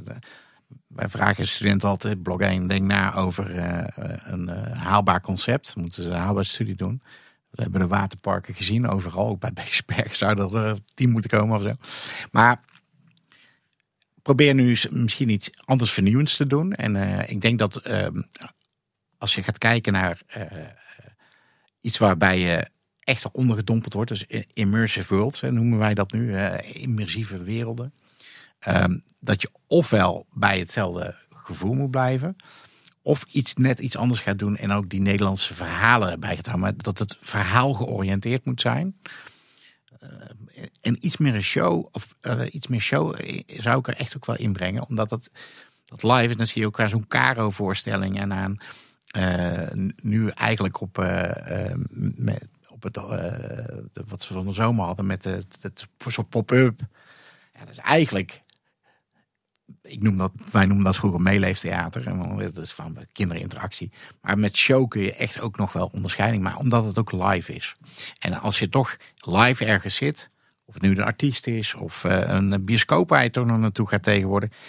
Ja, als je iets kan toevoegen, dan is dat heel goed. Maar dus we hadden het over het Puy de Fou uh, gedeelte. Nou ja, misschien moet je wel leren van Puy maar niet exact Puy doen. Ja, het, het, het, het, is niet makkelijk. Ik, geef het ze echt ook wel te doen. En uh, uh, ik heb zo niet het kant-en-klare antwoord. Maar ik zou wel die mix van entertainment, storytelling echt inhouden. Omdat verhalen zijn gewoon, ja, die kun je vaak maar op één plek vertellen. Dus doe ook misschien iets met, uh, met de regio. We kennen natuurlijk ook de, de geruchten over een, een Legoland bij de Efteling of een, een Plopsaland of een Plopsa Indoor bij de Efteling. Hoe kijk je daar tegenaan? Nou, ik vind dat niet de, uh, de match. Dus als het gaat om het soort. Uh, sowieso, Merlin Entertainment heeft een hele andere strategie. Het gaat echt veel meer over in een korte halve dag je omzet halen. Tenzij je wat, wat grotere parken krijgt. Maar dat is zo qua kleur en qua stijl niet passend. Ja, en als je dan gaat kijken naar, naar Plopsa ook, ja. Het zit te dicht, hè, kabouter Plop bij, bij onze kabouter. En ik, ik denk dat uh, Plopsa ook een andere strategie heeft als het gaat om uh, ja, geld verdienen uh, en daarin zitten. En ik denk dat ehm, je moet dan echt wel groots uitpakken. En bij Plopsa, wat ik een beetje lastig vind, ik, ik, was van de zomer voor het eerst in de pannen. Ik was nooit, als je geen kind hebt, kom je daar niet zo zomaar. Dat ik heel consistent allerlei leeftijdsgroepen ziet. En dan komt er als laatste nu uh, de Right to Happiness bij. En dan denk ik van ja, dat vind ik weer niet passen. Waar gaat het dan nu heen? Ik snap het even niet meer. Dus ja, dat vind ik ook. Dat, dat zou afbreuk doen aan een Efteling. Natuurlijk is het vanuit een aanzuigende werking en een meerdaagse zou het heel interessant zijn. Maar het past niet. En uh, ik denk dat uh, voor de Efteling het echt belangrijk is om dat imago en die kwaliteit hoog te houden. Ik denk dat als je zo'n park naast Efteling zou krijgen, dat hoppetickets populair zouden worden. Want dan zou iedereen in de Plopsa Park wel attracties gaan doen. En dan voor, om eten te gaan halen gaan ze naar de Efteling. En dan heb je die hoppeticket er zo uit. ja. Ik snap waar je naartoe eh, gaat, Paul. Ja, of een hele goede verbinding, een snellere verbinding tussen uh, Beekse Berg en Efteling. Want dat is wel, wel een, dat is echt anders. Maar dan ga je ook even in een, door een andere wereld. Je moet even weer die transfer hebben. Nou, dat vind ik wel interessant, want ik heb dat uh, wel eens een aantal keer geroepen in de geschiedenis van Kleine Boodschap. Van eigenlijk zouden de Efteling, het Efteling Resort en het Beekse Bergen Resort samen volgens mij een, een, perfecte match zijn. Dan heb je namelijk uh, een pretpark, maar ook een dierenpark en een waterpark. Dan heb je eigenlijk Orlando in Midden-Brabant. Uh, hoe kijk je daar tegenaan? Zouden we daar ooit een fusie kunnen, kunnen verwachten? Ja, het ligt een beetje aan. Zoals het nu uh, de, ervoor ligt, denk ik niet dat een Efteling um, dieren, dierentuin gaat beginnen. Ook niet, ook, ook omdat ik het idee heb dat ze het niet van de locatie voorlopig af willen gaan en echt locatiegebonden willen blijven uh, werken. Als, als je bij Libema kijkt, is het het vlaggenschip van Libema op dit moment. Um, en, en is daar ook opvolging. Eh, de dochter van Dirk Lips, Leen Lips, die, uh, ja, die, die, die, die, gaat het familiebedrijf ook, ook doorzetten. En ik denk dat, ja, je, je, ik zeg nooit nooit, maar als het verkocht wordt, of delen van de keten van die bij me verkocht wordt, wordt het denk aan andere spelers verkocht en niet aan Efteling. Ja, net ook aan dat verblijfsaccommodatie belangrijk is voor de toekomst van de Efteling. Wat zou daar jouw, jouw droombeeld zijn? Wat voor type accommodatie moet er verschijnen? Nou, eh, we hebben heel veel aanbod al. Hè. We hebben dus al best wel uh, de standaard aan, aanbod als je kijkt wat hier aan bungalowparken, hotels omheen zit. Dus altijd moet het in ieder geval passen bij Efteling. En eh, je zult daar altijd de te, te, thematiseren, dat maakt het unieker. Dat, dat, ik daar wil verblijven. Dat ik in de sfeer van Efteling blijf. Dus ook daar moet je goed kijken naar wat zijn trends. Hè. Op een gegeven moment uh, bij de, uh, het Loonse Land hebben we gezien dat je daar wat meer die blokhutten. Dat was toen al heel erg in. we zien nu steeds allerlei accommodatievormen die er nog tussen een hotel en een bungalow in zitten. Dat, dat mis ik nog een beetje. Dus het past wel bij natuur dat de Efteling ook wel hoog in zijn vaandel heeft. Um, maar je moet altijd wel proberen weer iets anders te bieden dan wat je al hebt. Ik denk dat volume ook nog wel een, een, een ding gaat worden. Maar dan moet je ook over een eh, x aantal bezoekers heen mogen gaan. Want uh, ja, dan is de strategie misschien meer volume sowieso. Maar het volume wat we. Het is natuurlijk hetzelfde als in, in, in andere grote plekken. Um, Europa Park scoort ook gewoon met dat zij unieke hotels hebben waar ook horeca en, en ook het level van, van eten, drinken en, en ook s'avonds nog lekker kunnen gaan, eh, echt een lekker drankje kunnen gaan drinken. Ja, daar valt ook nog wel een, wereld winnen. Hè. Dus het, uitgaansgebied is nooit gekomen. Maar als ik kijk naar wat uh, alle grote pretparkresorts hebben, heeft wel iets van een shopping- en uitgaansgebied. Wat zoveel extra's toevoegt, dat je daar echt voor komt. Ja, bij wijze van spreken, als het park dicht is, dan kun je nog steeds gewoon prima Ja, dan kun je daar goed prima verblijven. En sterker nog, het, uh, dat bij Europa komen mensen uit de regio, die gaan gewoon stappen daar, zeg maar. Die vinden die bars. Ja, dat is dan net dat volume wat je dan wel gaat, uh, gaat realiseren. Uh, daar heb je natuurlijk een bredere doelgroep. Laten we eerlijk zijn, daar komen ook meer tieners, omdat er meer hardrides zijn. Maar uh, ik denk dat als je op dat familie-entertainment iets, iets unieks kan toevoegen dat dat uh, uh, ja, echt wel mensen kan trekken. En hoe kijk je eigenlijk aan tegen camping bij de Efteling? Nou ja, wat, wat we nu zien is um, enorme verkoop van campers. Hè. Dus een hele generatie, vooral uh, boomers noemen we ze altijd, hè, die bijna empty nest, nesters zijn, die, die kopen campers. Maar ook jongeren hebben in de coronacrisis veel in, in campers geïnvesteerd. Dus daarvoor is echt een markt. Ik weet nu niet waar, waar ze nu terechtkomen. Ze komen denk ik nu op campings hier om, om ons heen terecht. Maar wat we ook in Nederland op dit moment zien heel veel oude campings worden uitgepompt, heet dat heel mooi. Oftewel worden opgekocht door een Europarks, door andere grotere ketens die daar hardere accommodaties op gaan zetten. Omdat het een langer seizoen geeft. Dus als je een kampeerder bent, ofwel met een caravan en tent, ofwel met uh, een camper, ja, dan kom je er niet zo bij. Maar die mensen willen wel op loopafstand van het park zijn. Die, en die, die, daar is een markt voor. En dan hebben we nog alles wat we glamping noemen. Wat luxe tenten, waarin ik wel het natuurlijke buitengevoel heb. Maar niet de zorgen van ik moet uh, per se uh, uh, met de toiletrol onder arm naar het toiletgebouw. Of krijg gewoon een ontbijtje. ik was afgelopen weekend in Stuttgart. Dan zie je echt wat er in de Europese markt op dit moment aan glamping en accommodaties is. En dan kun je heel hard discussiëren wat is nog een camping en wat niet meer. Dat is een linnen bungalow bijna. Uh, maar dat, uh, ja, ik zie daar wel mogelijkheden voor. Een glamping bij de Efteling, dat uh, zie ik ook wel zitten. Ja. ja. Ik heb nog steeds een droom dat je gewoon kunt kamperen tussen de sprookjesruïnes bijvoorbeeld. In een, op een camping van de Efteling. Klinkt goed. Ik hoor jij trouwens gewoon een aantal keer naar op praten over lekker eten en drinken in pretparken. Maar heb jij zo ook eigenlijk een favoriet food and beverage item in de Efteling? Nee, niet echt iets specifieks. Of, wel in, of in een ander park? Nee, ook niet zo in die, in die zin. Maar het is wel altijd een, een, een, een, momentje waarin je dingen gaat kopen die je eigenlijk niet moet eten, want dat is niet zo gezond. Maar waar, het is het nu feest, we gaan een dagje uit. En het gevaar is dan altijd dat als je tien dagen in Orlando bent en negen parken doet, dat het wel eens uit de hand loopt. Uh, dus dan, dan probeer ik wat gezonder te eten. Want dat is dan wel weer mooi, dat je ook wel weer meer kwaliteit krijgt en, en, en gezonder eten. Maar als ik nu kijk naar zo'n bakkerij Krumel, uh, dan, ja, dan denk ik van ja, fantastisch. Dan kan ik bijna niet kiezen, hartig of zoet. Vroeger was ik nooit van het zoete, veel meer van het hartige en nu is het allebei. Kijk daarin kunnen we elkaar ook de hand schudden. En nog even terug naar, naar de toekomst van de Efteling. Hoe kijk je eigenlijk aan tegen de bereikbaarheid van de Efteling nu en, en in de toekomst? Ja, dat is echt wel een aandachtspunt. Als je gaat kijken natuurlijk naar de druk ook op de omgeving en het bezwaar waar uh, omwonenden ook mee te maken hebben. Dan hebben we gewoon te maken met een infrastructuur die, uh, uh, die eigenlijk op zijn maximaal zit. En als je kijkt naar dat masterplan waarin we dat meer gaan, gaan spreiden. Um, dan is dat wel noodzakelijk. Want ik denk niet dat de auto er zo makkelijk uitgaat. Maar we moeten gaan nadenken over elektrisch laden. we moeten gaan nadenken over kunnen we niet toch uh, betere, snellere verbindingen met openbaar vervoer of iets van een vervoerstransportmiddel hebben, wat die regio heel snel ontsluit. Er is ook wel gesproken over een soort spoor doortrekken en allerlei dat soort zaken. Dat, dat zie ik niet zo snel gebeuren. Ik zou het veel meer zoeken in innovaties als uh, uh, iets van een soort sneltrein of een sneltram die rijdt. En die heel snel ook die capaciteit kan, kan meenemen. En die je kunt opschalen.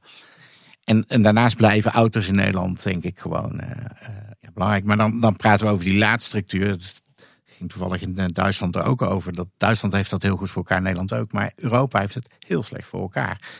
En dat wordt een probleem, want daardoor gaan mensen zo meteen niet meer naar Zuid-Europa rijden. Want ze kunnen een auto nergens meer opladen. Dus ja, er moet heel snel heel veel in die laadstructuur. En, en dan denken we dat de Efteling veel laadstructuur heeft. Maar dat valt, denk ik, zo meteen nog wel eens tegen. Ze kunnen het bijna niet bijbenen zo meteen. Op termijn wel, ja. Nu is het, het grootste laadplein van de Benelux. Is dat zo? Ja, dat wist ik niet. Ja. En toch staat het geregeld helemaal vol. Ja, ja zeker. Ja. Dat is ook deel onder de zonnepanelen volgens mij nu, hè? Ja. Uh, dat kun je nog niet laden, maar okay. ik kan me toch wel voorstellen dat dat gaat komen binnen nu en uh, een jaar of drie. Hopelijk voorbereid al, dat je dat inderdaad makkelijk kan inpluggen. Ja, ja je zou zeggen dat er, uh, daar moet toch een, een infrastructuurtje al liggen onder de grond, ja. Ja, dat zou je wel hopen, ja. ja. Als je daar, daar nu, nu in hebt geïnvesteerd en masterplan technisch vooruit denkt. Hoe kijk je eigenlijk aan tegen de, de plannen die, eh, die nu uitgelekt zijn voor het, uh, zeg maar de uitbreiding van Reisrijk met Grand Circus Balancé? Zeg jij uh, zonder dat, die, dat dat niet doorgaat of misschien wel verstandig dat ze pas op de plaats maken? Conceptmatig vond ik het een heel leuk thema. Het past heel goed bij de Efteling. Het idee met de, de, trein die in de tent gaat kantelen en echt een uniek iets. Past in het familieverhaal van, van de, de, de, doelgroep die heel breed is bij de Efteling. Um, Maar ik snap wel dat na zo'n coronacrisis je iets meer op een soort safe bed wil zitten, zoals we dan zeggen. Maar dat onroerend goed, hè? even stenen maken en, en een gebouw neerzetten. Vindt de bank veel leuker dan een achtbaan. Ja, stel dat er iets met die achtbaan gebeurt en voor je het weet moeten we hem afbreken, want uh, hij is gewoon niet veilig of niet meer goed te krijgen of whatever. Uh, aan de andere kant zal, zal het park in, in, in, volume moeten gaan groeien om ook die, die groei van bezoekers mee te krijgen. Op een gegeven moment moet je gewoon ook uh, ja, die dweiltijd hebben en, en moet je ook wel nieuwe gebieden gaan ontwikkelen. Um, dus ja, in dat geval is het wel jammer, maar ik kan me wel voorstellen dat die strategie is gewijzigd in de, in, in, in, in de. En dat je nu weer opnieuw eigenlijk zal weer eens na gaan denken. Ik denk dat het plan nooit helemaal verscheurd in de prullenbak ligt. Het is er.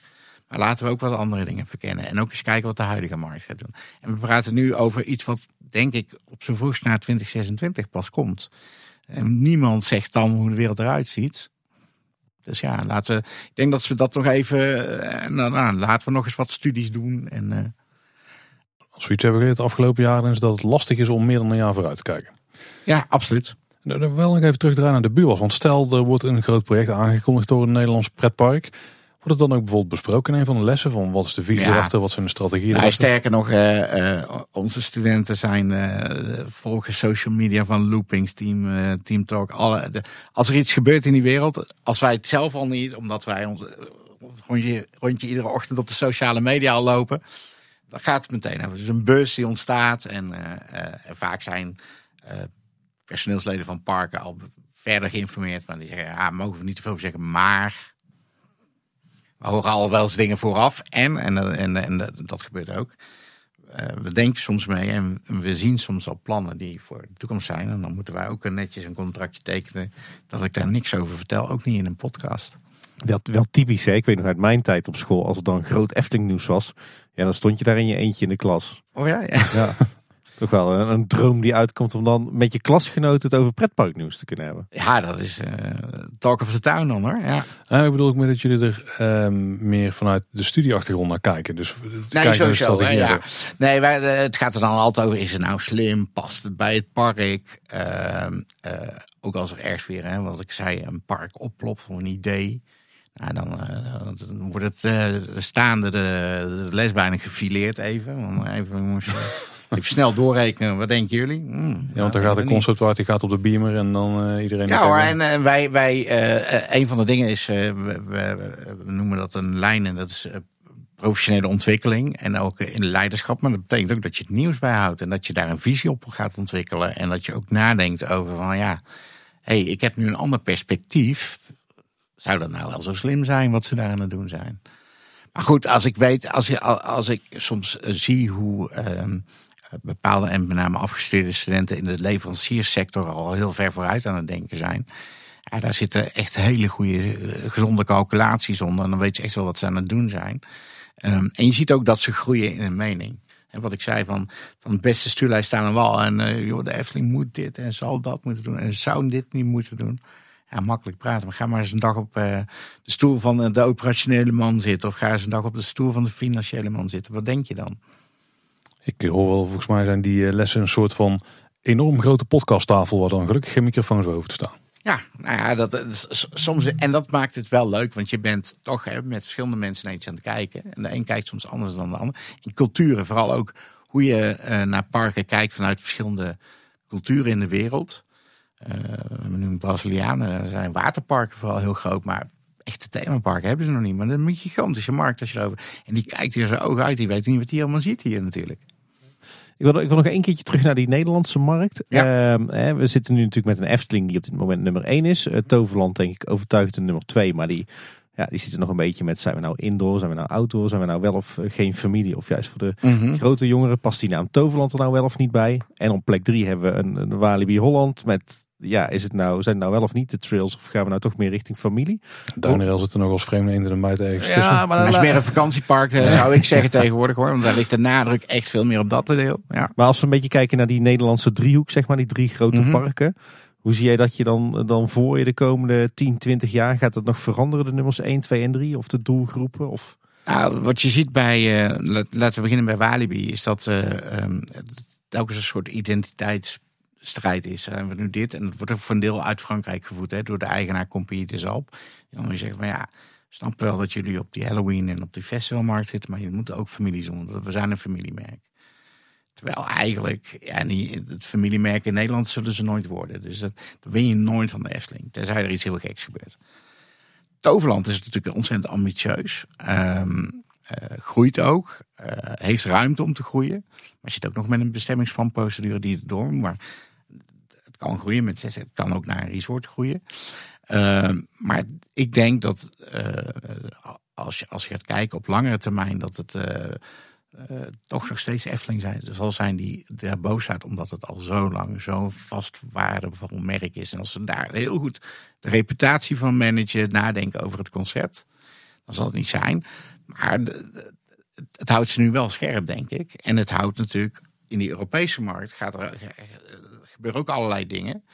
Um, stel dat er toch weer een Amerikaanse partij erbij komt, Universal bij Porto Ventura nu misschien. Wat, wat gaat er nu allemaal gebeuren? En dat blijft altijd wel een spannende race. Um, maar de, de, vraag zal zijn of altijd groter beter is. Of dat het voor kwaliteit moet gaan, waardoor je hogere prijzen kan vragen. Maar um, ja, wat, we net al zeiden, het, kan in, in, twee jaar zomaar omslaan. Maar ik denk wel dat, dat, dat Walibi echt wel op dat. En ik denk dat wat zij super doen, is het Halloween. Dat, alleen je moet ook daar kwaliteit managen. Want het is het, als het te vol wordt. Ik was met Halloween toevallig bij Toverland. Die zeiden ook van ja, we, gaan nu, nu een max op, tover, of op de, de, kaartverkoop zetten. Omdat de beleving is nu onder druk. Ja, nou, fantastisch. Maar bij Walibi is het echt uh, ja, uh, commercieel uitnetten. Tot in. Uh, en en ze hebben natuurlijk ook de festivalterreinen. Het is een heel ander businessmodel, denk ik ook, waar zij nu in zitten. En voor, voor, sorry, voor Compagnie des Alpes zijn ze een heel raar park omdat het festivalterrein erbij ligt en een bungalowpark. Dat heeft Compagnie zelf eigenlijk helemaal nergens.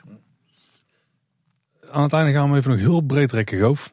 Want je hebt natuurlijk heel veel van de wereld gezien uh, qua ja. themapark en pretparken betreft. Heb je nou een favoriet park? Buiten ja. de Efteling natuurlijk. Ja, nee, dat is echt. Uh, uh, het, het, zijn er twee. In Europa is het Paradise voor een deel, maar dat heeft te maken met een fantastische mix van wereld, eten, drinken en een dierentuin en een resort. Nou ja, er zitten allerlei positieve krulletjes, zal ik maar zeggen. Animal Kingdom in, in Disney. Enorm knap de mix van echte hybride zo. En, en toch ook dat sleutje Disney er nog in. Um, en ik ben in Tokyo Disney Sea geweest. Dus dat was ook wel heel gaaf.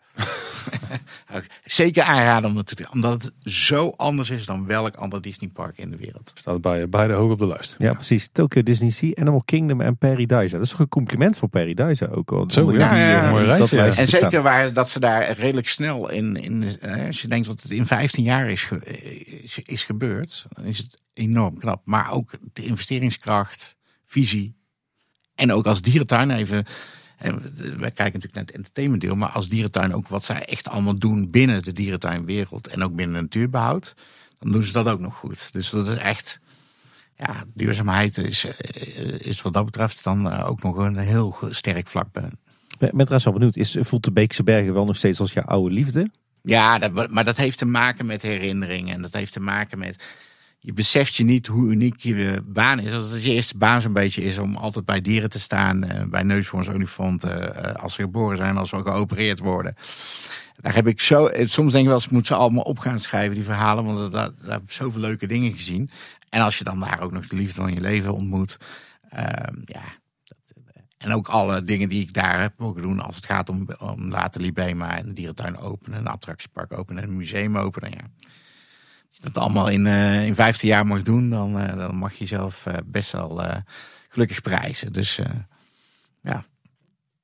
Heb je in de wereld ook nog favoriete attracties? Favoriete attracties? Nou, ik, ik was zeer onder de indruk van de Flight of Avatar. Hè. Dus als het over multimediaal gaat in, in, in Disney en dan in Animal Kingdom als ik kijk naar uh, echt, echt attracties of achtbanen, uh, dan, dan verbaas ik me over. Het zal nooit mijn grootste hobby worden, maar verbaas ik over hoe extreem die dingen worden. Um, En ik heb de Ride to Happiness gedaan. Dat is wel een heel extreem ding. En ook wel heel cool. En mijn grens verleg ik dan ook telkens wel weer een beetje. Maar ik vind uh, een, een achtbaan als Taron, waar eigenlijk bijna geen inversie zit, maar die snelheid, uh, vind ik heel gaaf. Daar, daar, ga ik voor mijn lot drie keer in zitten, zou ik maar zeggen. We komen daar wel eens op uh, bij Fantasieland en dan om negen uur een presentatie. En dan net voor tien uur, net voor het park open gaat, ga je als eerste in die niet daarom, ja, dat, is, dat, studenten dat ook meten. En dat is dan hun eerste week, zo'n beetje, of tweede week in, uh, in de studie. Dan van, oh, gaat het zo zijn. En zeggen, ja, niet altijd, maar. Wie binnenkomen. Ja. Nou, volgens mij hebben we nog uh, duizend en één vragen voor jou, uh, Goof. Maar uh, ik geloof dat, dat de band langzaam zeker ja, ja, aan zijn eind zal, komt. het wordt weer een van de langere, zal ik maar zeggen. ja. ik heb in ieder geval enorm veel geleerd over de BUAS, maar zeker ook over de, de leisure sector in, in algemene zin. Dus ik denk dat Paul en ik jou alleen maar ontzettend kunnen bedanken voor uh, het delen van al jouw ervaringen en kennis. Ja, geen dank. En, en jullie ook. En we gaan op safari, heb ik begrepen. Dus uh, ja, ja, leuk. Komt ja. goed. Leuk, tof. Als mensen jij nou online ergens willen volgen, waar kunnen ze dan het beste terecht? Uh, nou ja, op BUAS informatie over www.buas.nl over, over de universiteit. www Vrije Tijdskennis en LinkedIn om te zien wat ik allemaal aan het doen ben daarnaast. Die linkjes vind je uiteraard in de show notes. Wil je nou ons volgen of heb je nog vragen voor ons? Dan kun je die eh, kwijt bijvoorbeeld ook via social media. Dan ga je naar kleineboodschap.com slash volgen en dan vind je alle kanalen waar wij te vinden zijn. Ja, en verder hebben we natuurlijk nog een website, kleineboodschap.com. Daar vind je natuurlijk alle afleveringen met de show notes, de relevante linkjes per aflevering. Maar we hebben daar ook een uh, ouderwets contactformuliertje wat je kan gebruiken om uh, een reactie achter te laten. En je kunt ook gewoon mailen, dat is info.kleineboodschap.com. En luister in een podcast app. Abonneren heb je waarschijnlijk al gedaan, maar check even voor de zekerheid of dat je geabonneerd bent.